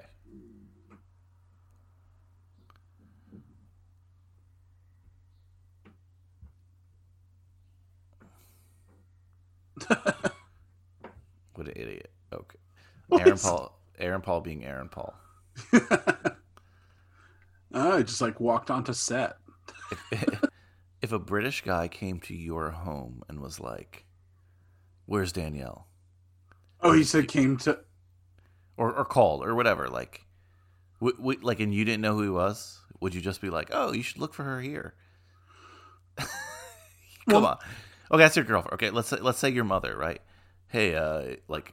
Well, know, wasn't he asking where Ethan was, and that like I'm not. I'm just still like. I mean, I okay. I, get, I understand what you're saying. Yeah.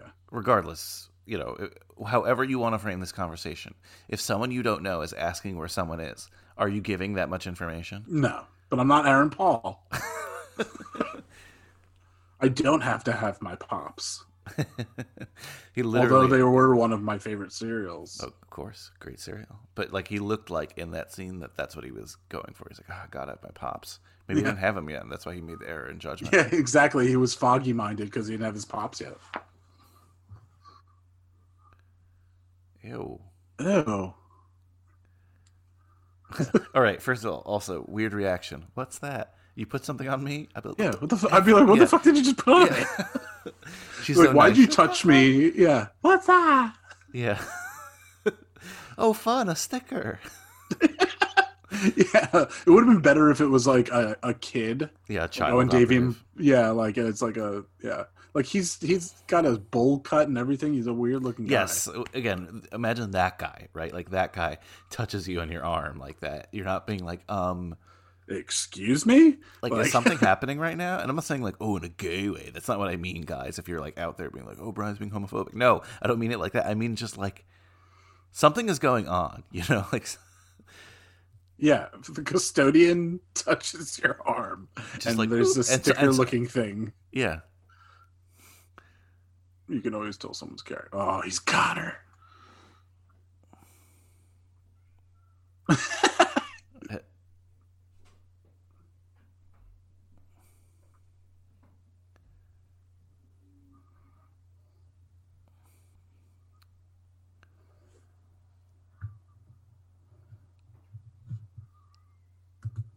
Oh. Ooh.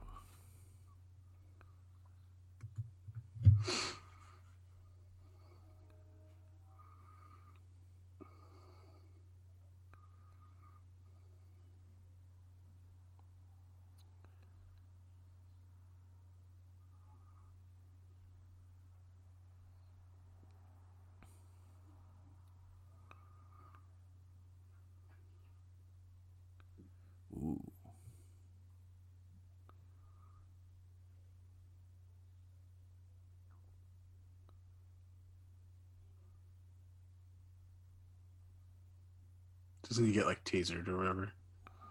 I think so. I forgot. Don't spoil it.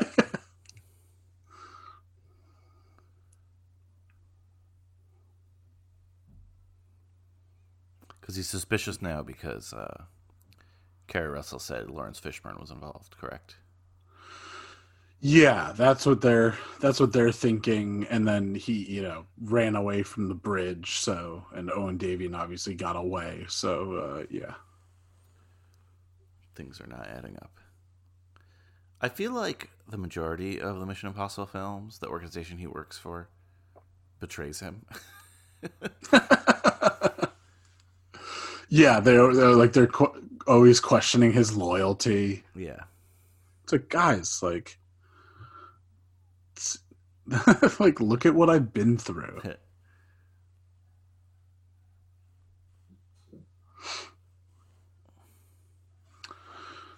Ooh, it would have been interesting if uh, you said her name before uh, from The Matrix was almost in this. And oh, yeah. Larry Fishburne. She and I share a birthday. Keanu Reeves, another American uh, action star. Well, yes, in American cinema, but Canadian origin. Yeah, yeah, yeah. Sorry, that's what I'm, that's what I mean.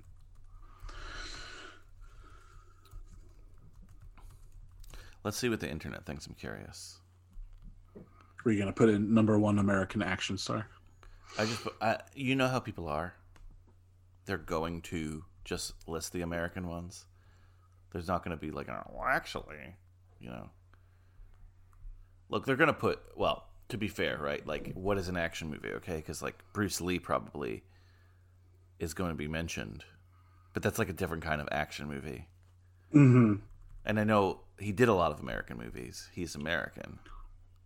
Well, it's like also, you know, there's the born American born. Even some of the more modern Tom Cruise ones, like there's, you know, I don't know if all of them, like, you know, Jack Reacher's, you know, there's definitely action in that. The movie I was saying before, uh, Edge of Tomorrow, that's, you know, definitely action. But then there's one called like Oblivion, and it's like not action per se. It's definitely like, you know, definitely sci-fi, and there's action true, true. set pieces, but I don't know if it's like an action film. All right, this is a Screen Rant article, so we'll see. Number one, Arnold Schwarzenegger. They agree with you. Number two, Sly. And they're going with the classics. Yeah. Number three, not Tom Cruise again. Number three, Bruce Willis. Yeah, I was going to say that before too, but uh, he's been bothering me lately. So, personally, not personally, but like our dog walkers see him sometimes in the city. Yeah, I suppose he's a real asshole. That's what. That's what he ma- he made. He made. He made my boy Kevin Smith cry. Tom Cruise, number four on this list. Makes sense. Number five, Harry Ford, Harrison Ford. Oh, I was for a second. I was who? Like. Number six, Bruce Lee. I knew they were going to put in Bruce Lee. Number seven, Clint Eastwood. Yeah, so, like, that's, like, interesting to me. Like, you know, obviously Man with No Name and everything like that. I mean, you know, the uh, Dirty Harry movies are action Oh, movies. Dirty Harry. Yeah, but, like, yeah, it's just, it's just a different era. So It's yeah. a different era, different kind of action movie. It's not yeah. like this, obviously. Um, Kurt Russell, eight. I didn't think about it. Oh, him, yeah, but Kurt definitely, Russell, yeah. Definitely. Who's like the number one black action star? Yeah, it's true. This list does not have a lot of color. I guess it has uh, the next guy, Jackie Chan. Again, and if you're really, really counting global for like the tenth time we'll mention it in this, in this conversation, Jackie oh, Chan yes. is probably number one, you know, but he, yeah. he's even he's even number nine on the American and like, list. And then you're going to have like Chow Yun-Fat in there and everything like that. Like Keanu Reeves, number ten. Okay. Let's see the first person of color they include. Mel Gibson, number eleven. Oh, yeah, black guy. Chuck Norris, number twelve. No, no, no, Jean, no Jean-Claude yet? May, yeah, no Steven yet. Seagal? Seagal? I was going to say Seagal has to be on this list. Jean-Claude was next, actually. Okay. Number thirteen. Number thirteen. The Muscles from Brussels. Lieutenant Gael. Uh, the first woman on the list is Mila Jovovich, speaking of Zoolander. Yeah, she's got like all those Resident Evil movies. Yeah, for sure. Jet Li, fifteen. Again, probably if you include the Asian catalog. Wait, higher. You didn't say Jet Li already? No. Huh. What, yeah, they put him twice at the list. Come on. He's always great. I don't blame him. Angelina Jolie, sixteen. Huh, okay. So this was the top sixteen greatest action stars of all time. Oh, sixteen. What a great number. No black person, no uh, Latin who, person. Yeah, who? I'm trying to think, like... Hmm. The guy who plays Shaft? Yeah, like... But I don't know how many other movies he has. Oh, I love this disguise for Tom Cruise. I always forget about this. Like the hippie Tom Cruise. Yeah, man. The Born on Fourth of July. Yeah, Born on the Fourth of July, right. Um, oh wow, See, yeah, that, and there's that, another that, action that, set piece in this. This is great. This one's great. And by the way, no, uh, no Fast and Furious actor on that list. Yeah, I mean, it's kind of weird that. I mean, when did that? When was that published? I don't know. I already. um, I mean, yeah. The, I mean, The Rock. Well, oh, okay, yeah, no. So that that article has to be old, right? Because you have to include The Rock. Yeah. I'm gonna have to. I don't want to be. I don't know how to. I don't want to be insensitive in my typing, but like, I'm gonna just put black action star. I mean, The Rock, I guess, is the top that I can think of. Oh, uh, okay. So we get I mean, it's I'm just going by, like, you know, found on the web. I'm just going to name people. It's no list of any kind. But, you know, Samuel L. Jackson, Will Smith, Denzel Washington, Wesley Snipes. Like, yeah, what the hell? You're right. There's a lot. It's stupid that they're not included. I mean, look, I, I'm going to say Dwayne Johnson. Lawrence, L- L- Lawrence Fishburne. Vin Diesel's not black. Sorry, when I researched it, they put him on the list. Vin, Vin Diesel's very tan. Okay, top top twenty black action heroes of all time. Rudy Ray Moore. From? That's like... Know. What's that? Do you know what he's from? I don't know. He's like, you know, do, like he always put, he played the Dolomite characters, and then Eddie Murphy played him recently. Oh, okay, okay, okay, yeah, yeah. Woody Strode. He is in Spartacus. Okay. John Boyega. Okay, I mean... Ch- Chadwick Boseman. You don't you don't think of Marvel movies as action movies, but they are, yeah, for sure. Yeah, Richard Roundtree, there you go, Shaft, of course. Uh, Michael J. White, phenomenal and underutilized as in a movie I mentioned earlier, The Dark Knight. Yeah, um, I forgot about him. Um, this isn't this isn't a any kind of order. Or... No, uh, well, yeah, there was it was it, st- it started at I think uh, twenty. So now we're, right. so I'm Not going a... from twenty to number one. Uh, then Bernie Casey, I totally recognize his face. He oh, looks yeah. like the. I think it's Bernie Casey. Oh, Casey, yeah, sorry.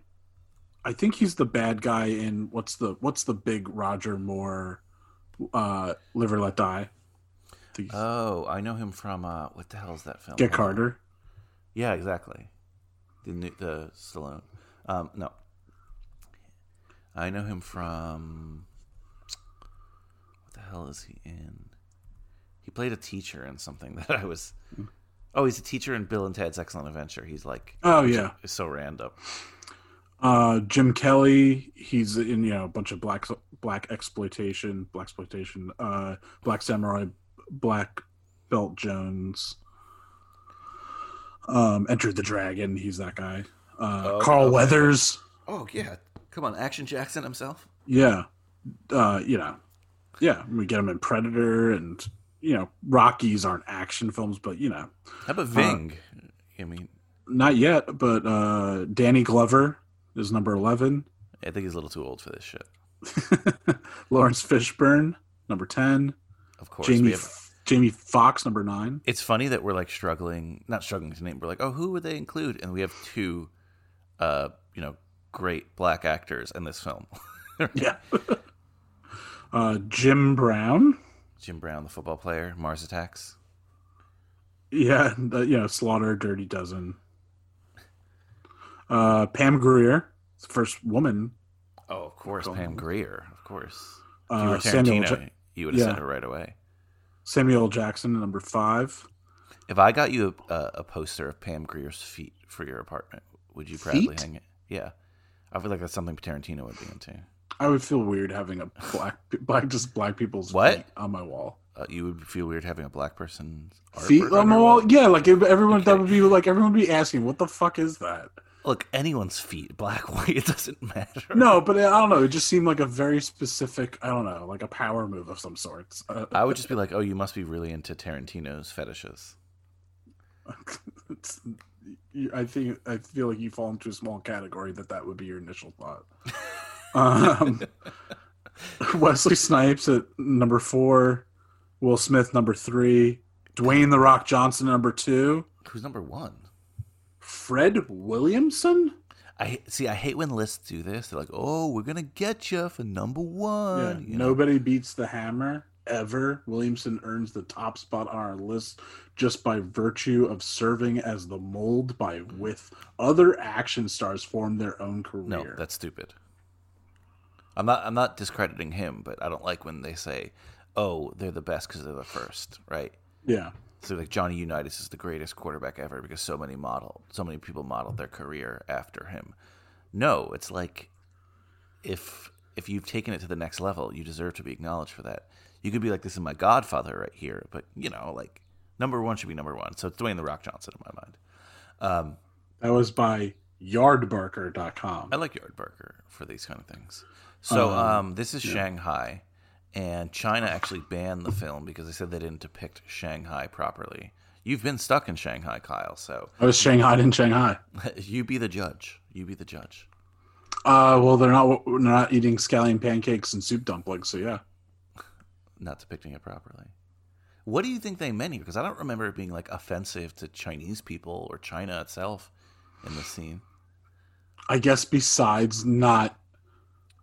Well, okay, so I guess since they're, like, getting... uh.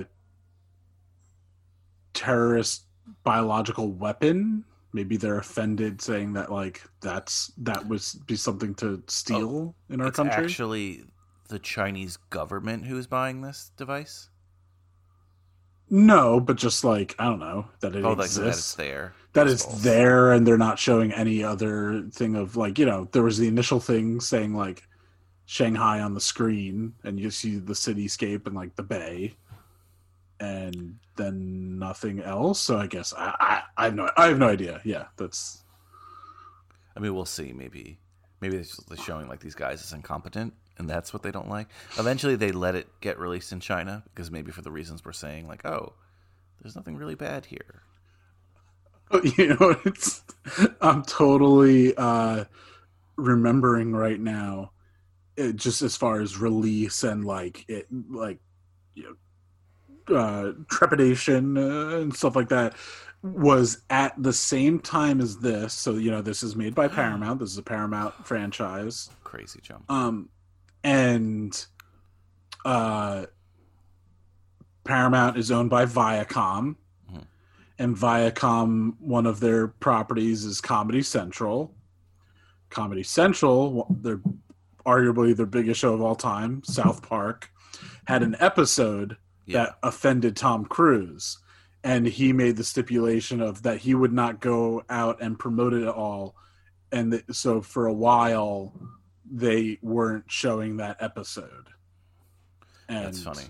Uh, yeah, and I know that they canceled the deal on the movies after this.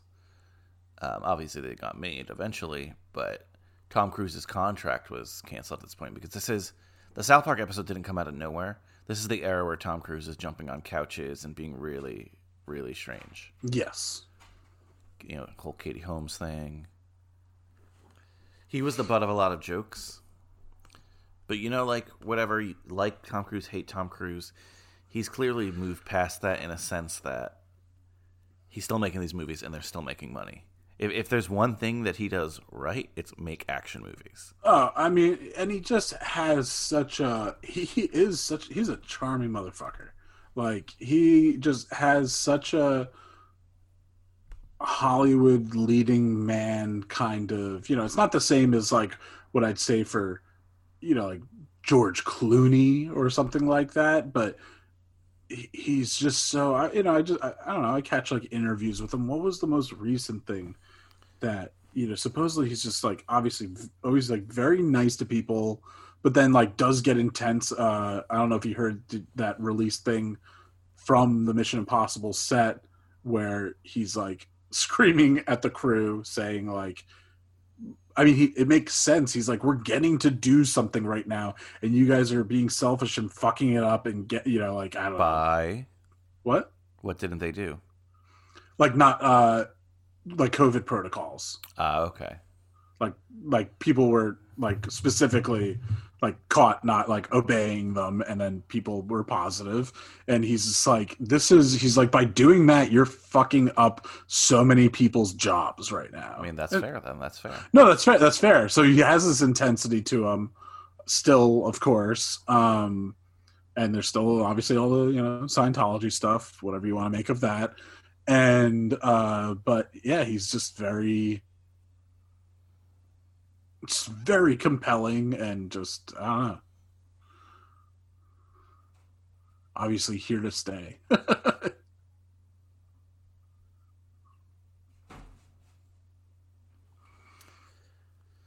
precision of this kind of stuff is amazing. So what's the plan right now, by the way? Oh, like the briefcase that he took from Owen Davian in the Vatican had the location of the rabbit foot. So this building in Shanghai, and he's like, you're going to get it for me. Cause it's obviously a very, uh, dare I say, impossible task mission. Fuck. I fucked that up. And, uh, isn't that the name of the movie? Impossible, impossible task, task, task impossible. I, I like I like Impossible Task because it's like it butchers the order too. Yeah.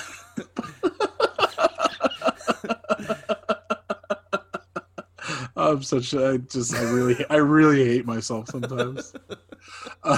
but but uh, yeah, so and then I, he's gonna supposed to bring it to him to get his wife. So correct me if I'm wrong. Like they're again not to use another pun from another thing, but they're going rogue right now to help him out to get his wife back, the rest of the team.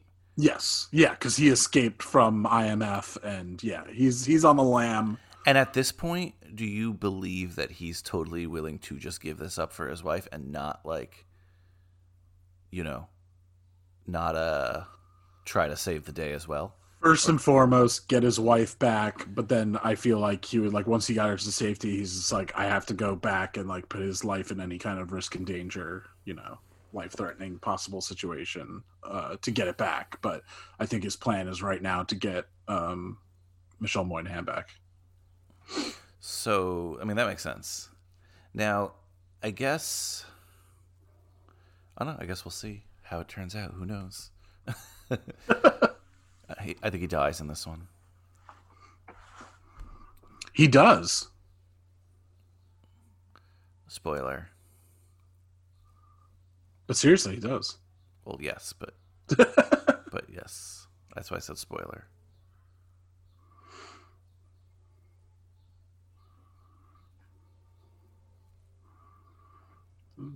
Oh, Maggie Q got clipped. Like I said, you're like a millisecond ahead of me. You're ruining it.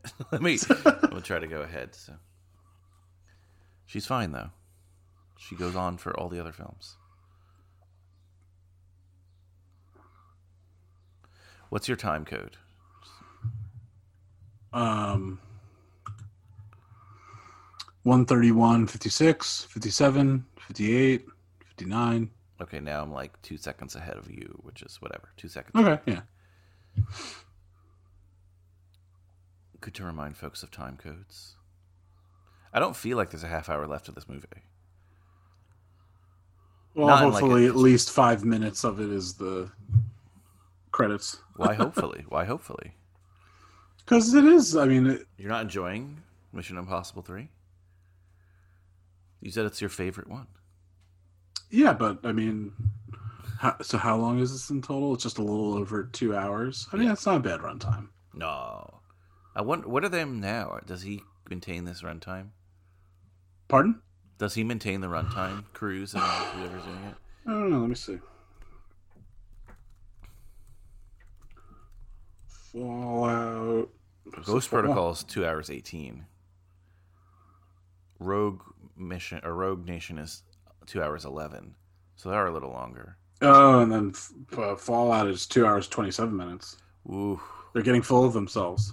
I hate when people are doing these things. I mean, we uh, our friends know from the Fast and Furious franchise, they love doing that.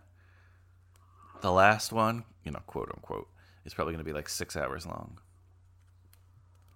Oh, yeah. It's like now the whole, even Zack Snyder or Snyder cut of his Justice League that's coming on H B O Max this month.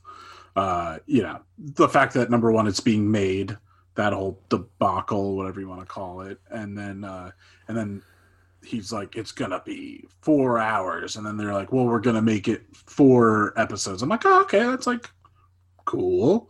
And then they're like, no, we're just back to it being four hour movie. Oh, really? Yeah. I didn't know that. I thought they were going to do both. I thought like he really wanted that cut, so they would release the four hour movie and then release it as like that. But nope, I guess they're, that's the thing. I'm not watching that then. I don't care. I mean, maybe they'll break it up kind of like and do like a... Look, I guess I guess we could break it up ourselves. Yeah, exactly. You could just like... and that Well, that's a, and that's a movie versus like... I still haven't watched The Irishman. A year and a half like later, pretty much. Uh, well, that's what's great about uh, WandaVision and the shows now, and you know, M C U killing it with these shows. And well, just they have just have one, but the fact that they're just going to now run them, run the table with them, like, oh, that one's done. Watch this one now, you know. Um, but I, I like uh, the little digestible pieces, and that's what I think we've talked about it on this show, that they're not doing so many uh, movies like. Um, unique stories, independent movies anymore. They are, but we're not in that moment anymore. But T V is hotter than it's ever been.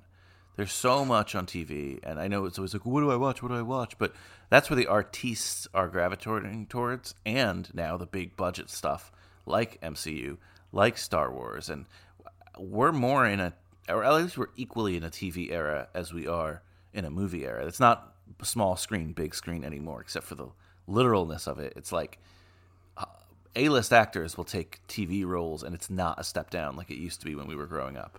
Yeah, and the technology like they're doing with uh, Mandalorian and that that it's called like the volume or whatever, um, and you can now be out in the desert, and it's not it's you know it's because it's not green screen. It's like a giant L E D screen, and then they put practical sets like in front of it for the depth and playing all that. It's a uh, yeah it's pretty pretty awesome, pretty spectacular, that like, and I think it's definitely going to be, you know you know hopefully we get back to some normalcy post pandemic, but I think it's also, like you're saying, that on top of the the the the content is good. And I know Martin Scorsese recently said he hates people calling it content. Uh, okay, okay, Martin. Yeah. okay, Marty.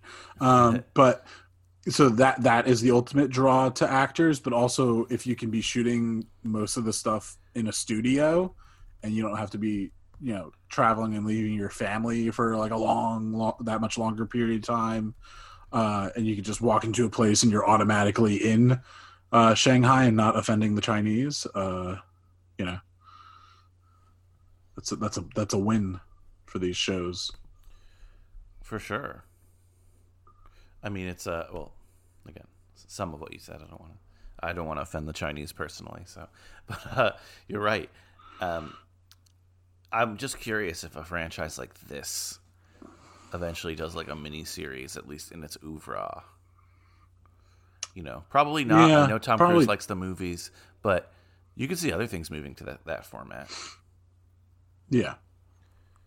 Yeah. No, I mean, hey, even uh, the it's connected, but there's in the uh, Fast and Furious, there's like that animated show now that's like Dom's son. Oh, yeah, yeah. Holy crap. Maybe so, Luda will get his own show once the initial ten movies are done. Yeah. um, so I'm reading some cool articles now, and one of them from Relevant Magazine. You guys should check it out. It's by, uh, by an author named, or writer named Joshua Pease, P E A S E. And it's called, Hear Me Out, Philip Seymour Hoffman was an all-time villain in Mission Impossible three. Well, we agree. We agree with that. We could see it here in this scene clearly. Um, but he, he opens the article. There are three things you might not remember about Mission Impossible three. Aaron Paul's in the film. And then it goes, I didn't know this. Kanye West, a Kanye West song plays over the credits, and he wrote it specifically for the film. And the guy says it's jarring and out of place, so we'll listen for it because it's a rap song in a Tom Cruise movie. Um, I didn't know Kanye wrote something for this film. It does, it does seem out of place. And yeah. Three, it says the movie isn't as good as you remember, but fuck them. I don't agree with that part. But they say, again, it goes on to say that Philip Seymour Hoffman, you know, puts in one of the all-time greatest uh, performances for an action movie villain, and he says that basically this author is saying that without him, this film's not good. I don't know if I agree with that, but he does carry the film in a lot of scenes.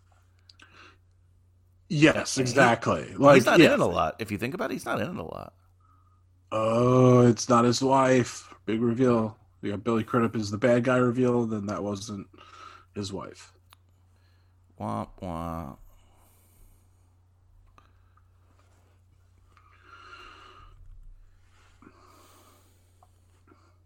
And, and this guy argues that, like, if you just think about the lines that Philip Seymour Hoffman says, they're very simple, very plain. He's a very boilerplate villain. But like you said, what it comes down to is that delivery. He's just so good at being sinister while not taking it over the top. There's a sense of control, as you were saying. You know, there's a sense of, uh, you know, this is his job. This is what he does. And Billy Crudup, who we both love, we both love. He's more that, you know what I mean? He's more. Yeah, he's kind of getting the the the villain monologue right now. Yeah. He's explaining the whole thing. Like, Owen Davian doesn't have the time for that. He doesn't care.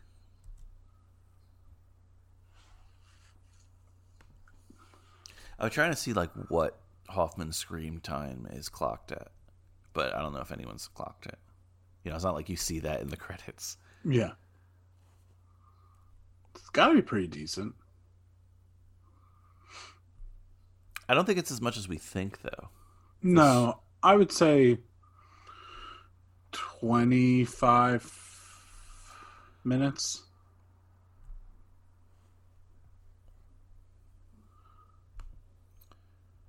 Yeah, because right away you just got to think of, like, the plane, the bathroom, like those scenes, like lingering, like that right there is near like eight, ten minutes of stuff.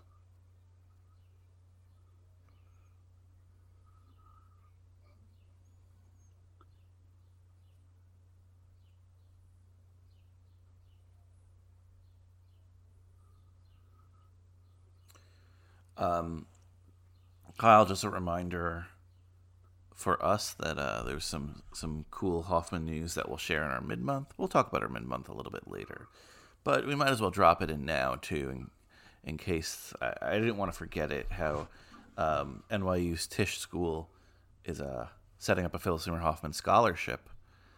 Yes. Uh, should, so I'll read more about that for our mid-month episode, but I, I just I just remembered it right now that I wanted to just briefly tease it, and we'll talk about it more again. Thank um, you, Joey Lewandowski, for pointing that out to us. Joey Lewandowski of Cruise Club and Too Fast, Too Forever. The Podfather. Yes. And again, Mike Manzi, also on Cruise Club, and he does Third Time's a Charm, and maybe he'll cover this, and maybe he'll invite us on for this one. Who knows? Who knows? I, I would probably guess he's not going to cover it, only because he's already covered it on Cruise Club. Yeah, but he didn't have a conversation with us about it. True. Ooh.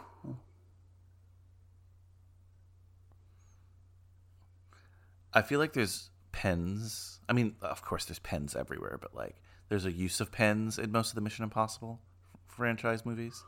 I feel like in most like action movies. Like, true. Escapism. Waterworld. There's, there's a even not it's not a uh, uh, a um, action movie, but Silence of the Lambs, Hannibal Lecter steals a pen. Uh, Avatar. Avatar. When are we getting those Avatar sequels? I know you're really looking forward to them. Oh, Jesus Christ. Really, when are we getting those? I thought that was like a thing. Supposedly soon, I guess. I don't know. They shot them like, all already? Like, or, or I like, think so. Did, did I don't the, know. Did I the technology, care. the underwater technology get invented that James Cameron wanted? Who knows? He probably started the pandemic as an excuse. I remember for years, I don't know if you still are, but for years you were offended that he, I don't know about offended, but you were like... It was like an "oh come on" moment that he had a moment of silence for the Titanic. The Titanic. Well, it, victims it's it, at the Oscars. It's it's that meets then he follows it up by like, "okay, let's party," like like he literally says something along those lines after the moment, you know, moment but, of silence. So it's, it's just also like, like, really, did you like donate money to the survivors' great grandchildren or something? Yeah. You know? So like you're you're you know remember you know moment of silence for something that happened eighty years ago, and then. And then, yeah, then following it up and like, all right, let's get sloshed. So the, the shooting for Avatar finished in September twenty twenty. Of all, like the like, wasn't he shooting like two, three, and four? Like all, supposedly, so that, it took it took three years. Yeah, but then now he has to. So that's like, what that means. Shooting for the all of those movies has ended. Yes. Okay. But now he has to color it in with his C G I tech and stuff. So yeah, he needs to smurf it out. December twenty twenty-two is the re- release date right now for Avatar sequel.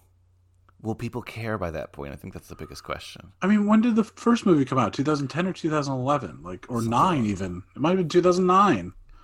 And the third one's supposed to come out in twenty twenty-four. Who cares? I mean, that's the thing. He's bet on himself here. He's done it in the past. He's succeeded in the past. These sequels better be so good that I, I, I say it's two thousand nine, by the way, the first Avatar. Where they better be so good where, like, you and I have to say, all right, we have to see it because everyone's saying it's so good, right? Because I think so many people are skeptics right now because of how long it takes. The movie did not age well. No one's talking about Avatar. There's not. I remember there was talks at one point of building, like, an Avatar land in one of the theme parks. Oh, isn't there, though?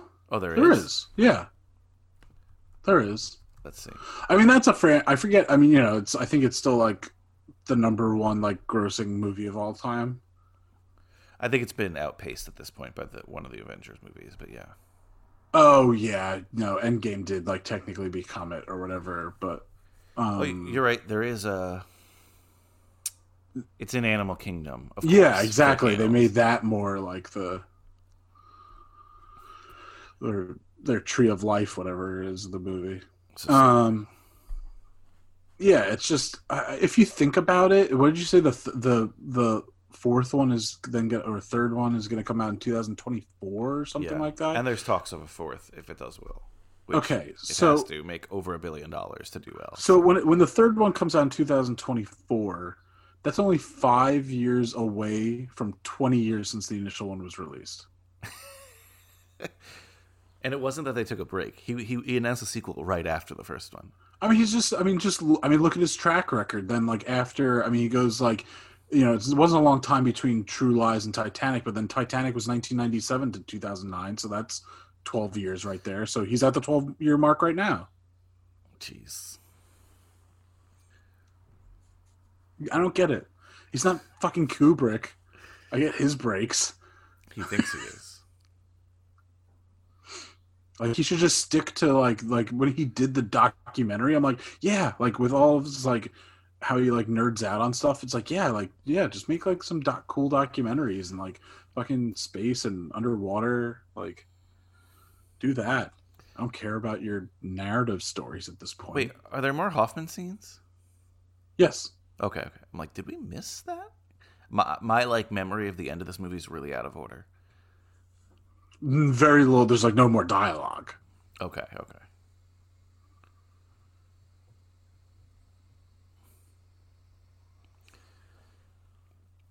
James Cameron, though, action film director. Um, I mean, yeah, between yeah between uh, Aliens and then True Lies and uh, why am I blanking on a and then t- both Terminators. I was gonna say yeah, like like that's right there. That's four of the greatest action films of all time. True Lies not really being on. I, mean, I love True Lies, but it's like True Lies is a top one hundred action film. You could argue the others are, are you know, top ten, top twenty. Yeah, and I mean, yeah, Aliens and then Terminator Two are like his best. Terminator Two is like, great. Terminator Two is still great. Oh yeah, it's a it's like a perfect blockbuster. It's just like those action set pieces, like when when he's like on the motorcycle and the guy's in the truck, and they're so after the kids on lines too. Oh, yeah, exactly. Hasta la vista, baby. I hate the kids in that, though. I, sometimes I root against John Connor, not going to lie. was, that, yeah, was, man, was, that, yeah. was that Edward Furlong, right? Yeah, and then you like the redhead friend of his with, the, with the mullet. Oh. Hasta la vista, baby. Oh, my favorite line from the movie, though, is definitely, come with me if you want to live. Yeah. Underrated Which line. Done awesome in Casper.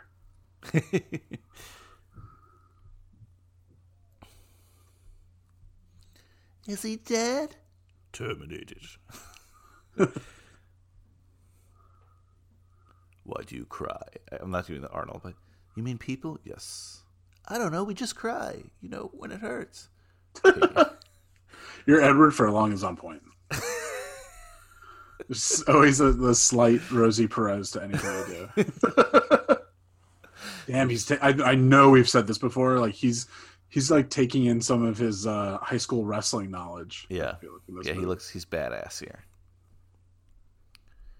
You can't just go around killing people.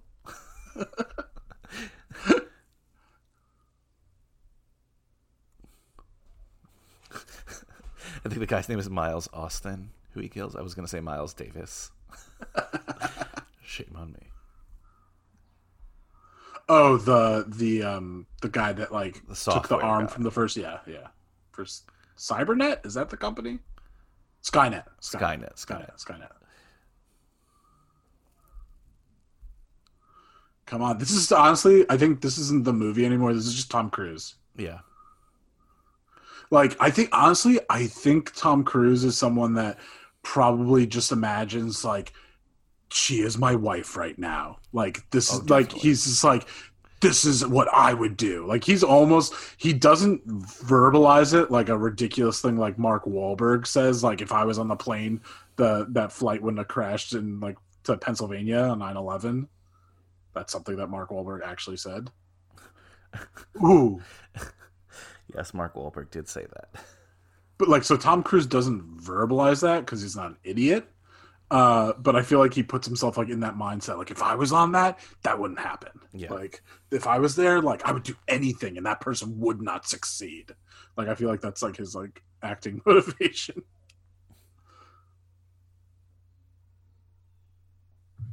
Someone in a review was saying, I'm just reading some reviews now, how, uh, you know, the Vatican does, as you mentioned, have that, like, shawl policy or whatever, just the shoulders. But if you go back to that party, there's, like, a hot woman wearing barely anything in the Vatican. It's funny. Obviously it wasn't shot at the Vatican. This is the drug use. Yeah. Did you see that Jason Statham movie where it's, like, he can't get his heart rate under a certain level, or oh, it's, Crank. It's like, yeah, it's like Speed but in a body. Yeah, like, does a bunch of drugs. Like a set. It's like such a, like a man action movie. You know what I mean? Like, oh, yo, could you imagine? Yeah, like obviously, like... obviously he's still around via the Fast and Furious franchise, but like he's someone that had like, you know, like like an um, era where he was it's definitely an interesting in career. Yeah, handsome. Yeah. Rob. Yeah, like, I mean, you know, definitely with, um, you know, Guy Ritchie was his big guy. And then, yeah, then he had oh, his, he? like, guy? Italian job. Oh, shut up.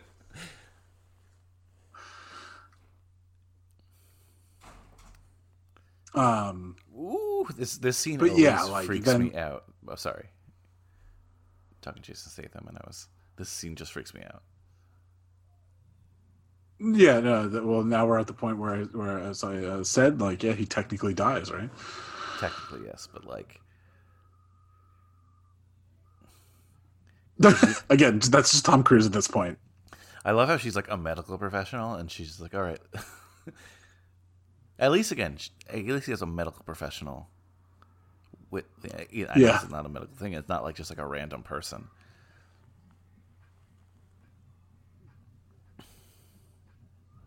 So how does this work? She has to kill him?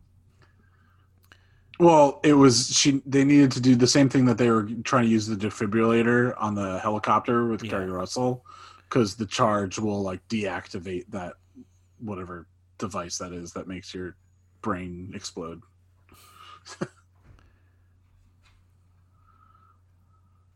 Jurassic Park moment right here. Yeah, exactly. Definitely inspired from that. I don't care what anyone says. I don't know if people count Jurassic Park as an action movie. It's so many things, but...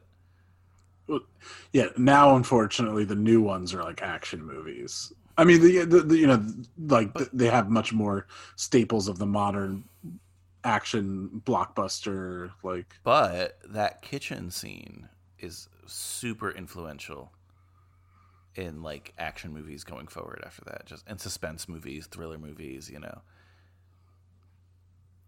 That was just such a great reaction of Billy Crudup, like, fuck, I just got shot by a woman. Like, I'm a trained yeah, but, agent. And he, he knows who she is, so it's not just like, I got shot by a woman. It's like, I got shot by the dude's girlfriend. Yeah. You know? Like, if he got shot by Keri Russell or uh, yeah, Mag- Maggie Q. I just got shot by an untrained. Yeah. And luckily, she is trained in the medical arts. Yes. Shout out to our healthcare heroes. Absolutely. Absolutely.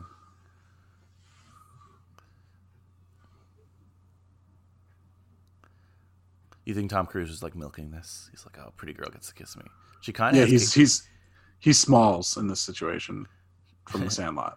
she she kind of has Katie Holmes vibes too, and that's who he was into at the time. So yeah, yeah I guess the first thing I saw Michelle Monaghan in was uh, "Kiss Kiss Bang Bang." That was like a year before this. Oh, okay, I don't I don't see them as like the same era. You know, I don't know why. Really? I feel like actually they have like almost like a weird... They do, they do, but I saw Kiss Kiss Bang Bang years later. So for me, it's like, this was much more on my radar than Kiss Kiss Bang Bang. When it really? Came. I could have sworn that we like we talked about that movie in like high school together. No. You uh, you turned me on to it in uh like when we were hanging post-college. out. Post-college? Yeah, yeah, hanging out again post-college, like early on in that. So okay, yeah. Yeah, because that was also that, I always say, that and then Zodiac. That's... To me, Robert Downey Junior's comeback before I, Iron I think, Man. I think that's literally the conversation we had to go like back in time. I think it was like, you know, I saw I saw Zodiac in college, um, really liked it. I'm like, oh yeah, I feel like, you know, that really brought him back. It was cool seeing him in that. And then another movie I really like, which I think they covered on the Shia LaBeouf podcast, uh, A Guide to Recognizing Your Saints, which is like a cool little indie film. And you're like, oh, but you have to count Kiss Kiss Bang Bang. And that's the first time it really came on my radar. Oh, okay, cool. Well, you're welcome. Glad I did something right in my life. So she brought him back to life. There's no more yeah. Hoffman, but great, great villain performance from our main man Phil. And you know, in the in the movies remaining on the wheel, we have another one, as you mentioned, Magnolia with Tom Cruise. So we'll discuss that soon. And uh, another kind of action movie. You know, I don't know if you do you count. Um, uh, thriller? Yeah, it's more a thriller, right? Political, like, you know. But there is some action. It's not like, you know. Yeah. I, well, I don't remember. Like, it's closer to, like, Manchurian Candidate kind of stuff, right? True. See, it wasn't Larry, the bad guy. By yeah. the way, Larry Fishburne is not something that's, like, uh, pulling out of my ass. Like, that's, what's, that's what he's actually credited on. I think it's Apocalypse Now. Apocalypse Now, yeah. Yeah, yeah. Right. Little Larry Fishburne, fourteen or, fourteen or sixteen, I think it's sixteen years old in the jungle. Is, With, was he that young? He was. He lied about his age. He said he was eighteen, and I think he was like actually, and that's kind of like he was cast because it's like, oh shit, this guy's eighteen, but he looks so young, and we want the character to look young, and he actually was like a kid from New York who lied about his age. So he's like really mirrors the character, and you know the production hell of that film, so you could only imagine. Literally, the, I know he didn't see Vietnam level shit, but the, the movie it's shit the he mo- saw. It's the it's the movie Vietnam. Like it's the you know it's the Vietnam version. It's, it's shitty to say, but come on, like it, for movie wise, yeah. Even though it's great, and Vietnam War was not great, so we can't say that. But in terms of production, who did I listen to? Oh God, why am I Scott actor Scott Glenn? Okay, um, he was on, uh, you know. W T F podcast. Is really he's an interesting guy. Really, I would never ever guess that. He is super. You should really check. It was it was I thoroughly enjoyed like listening to like his story and like I think he and his wife live in they live in Idaho or so random. Like somewhere around there and like you know it's he, he led a really interesting life and then he's and how he met Coppola, and he has a brief role in Apocalypse Now. Oh, wow. Because, like, he helped Coppola, like, on set, like, helped him out, like, because he served in Vietnam. It's crazy. That's crazy, yeah. I mean, that I didn't know he served in Vietnam, so that's pretty interesting. Yeah. Um, and just quickly, just want to fact check. He uh, Lawrence Fishburne was actually fourteen when he shot it. And he Are you play- serious? He was playing a seventeen-year-old. He he was like again, he was a child actor, but in, in small stuff. Kid from Brooklyn, faked his age, got hired. They took him to wherever they shot that, Philippines or something like that, you know. Um, and yeah, how insane is that? Insane. That's crazy. Wow. Insane. And we were just talking about Boys in the Hood, that he kind of had a big lull in his career. And that's when he was uh, cast as a Cowboy Curtis on Pee-wee's Playhouse. And John Singleton was a production assistant on Pee-wee's Playhouse. And he's like, yo, I have this movie. I want you to be in it. And that's kind of, you know, how he wow. got Boys in the Hood and had a little bit of a revival there. And you know, the rest is history. Yeah. So wow. this this movie's history. We accepted the mission. It did not self-destruct. So awesome. Mission Impossible three. Again, great Hoffman performance. Great villain performance. Great Kanye West song now. Great Kanye West song. What's the first That's Kanye so West impossible. Song? Yeah, I didn't know that. This is hilarious. What's the first Kanye West song you ever heard? I don't know. I'd have to like look at his like songs to see like when they came out. The first time he really was on my radar was with the uh, the Jamie Foxx doing the Ray Charles stuff. Yeah, so I Gold thought Digger, right? I thought that, but then I realized um, no, he's been around for a long time. So like I know there's got to be something before him, but that's but honestly I, that that is the only Kanye West song I can name. So, so, but I guess my point was, uh, it's actually a movie thing. The first time I pick up Kanye West, so it's not that crazy that he's doing this. Uh, it's a, and I think it's used in the movie, but it's in the trailer for that movie Jarhead. Um, it's that the Jesus Walk song. Oh, okay. It was yeah, that very... was like and that was like two thousand. That came out in fall of two thousand five. I remember that being a very distinct trailer. You know, because it was like Jesus Walks, and it has like the soldiers and stuff. So, mm-hmm. um, I you know Kanye obviously a big producer, but I had no idea that he made this song for this. It makes sense, but it, it's very like I hate to say it's very Will Smith. Not that the song sounds like that, but it's like very Will Smith to do like like Wicked Wild Wild West. You know, he's, he, he's not in the movie, but it is kind of funny. Like, uh, I have the subtitles on, you have the subtitles on too, and if you look at the lyrics, it's all about the movie. Hopping yeah. out the bends with the perfect tens. Man, your life must be perfect, man. You know, like... It's impossible. Oh, man. We gotta, we gotta... Should we? I'll probably just drop it in um, this edit, so... Well, guys, thanks so much for listening. Remember, you can check this podcast out. Cage Club Podcast Network, cage club dot me, cage club dot me. Stitcher, Spotify, Google Podcast, Apple Podcast. Remember, hit that subscribe button as well. Tell the world about this podcast and the legacy of Philip Seymour Hoffman. Of course, I have another show on this podcast network, High School Slumber Party, which I teased already. This same day, another Fishburne movie. I did it on purpose, not really. But we're, we're talking Boys in the Hood, a new uh, little series we're doing called The Black Teen Experience. We're talking some black teen movies. Uh, Kirkland Shepard's my co-host on that. So check that out. And Kyle, I know Foodie Films is on hiatus, but I'll tell you what, Foodie Films Instagram is not on hiatus because you've been making some delicious sandwiches. Yeah. Yeah. That's extended hiatus with the podcast, but, um, you know, uh, still got to eat. Still got to eat. There's one hundred episodes out there for you guys to check out if you're interested. We talk food, food-centric films. I talk with a lot of people, great people that work in the uh, food, drink, you know, service industry.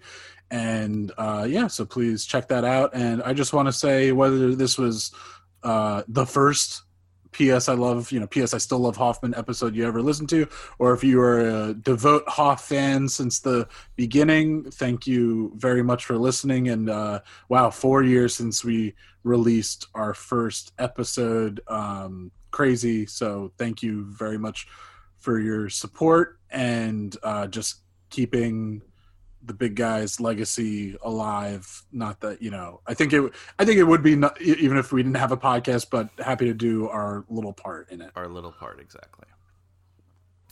All right. So Kyle, uh, as we keep this legacy alive and do a very cool thing, I think you got to tell the Hoff fans what they need to do. Stay uncool, stay uncool, cool, stay uncool. Okay.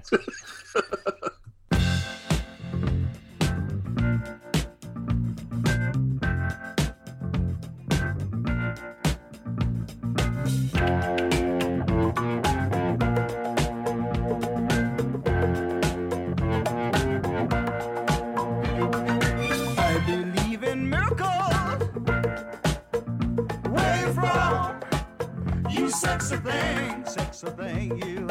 I believe in miracles since you came along.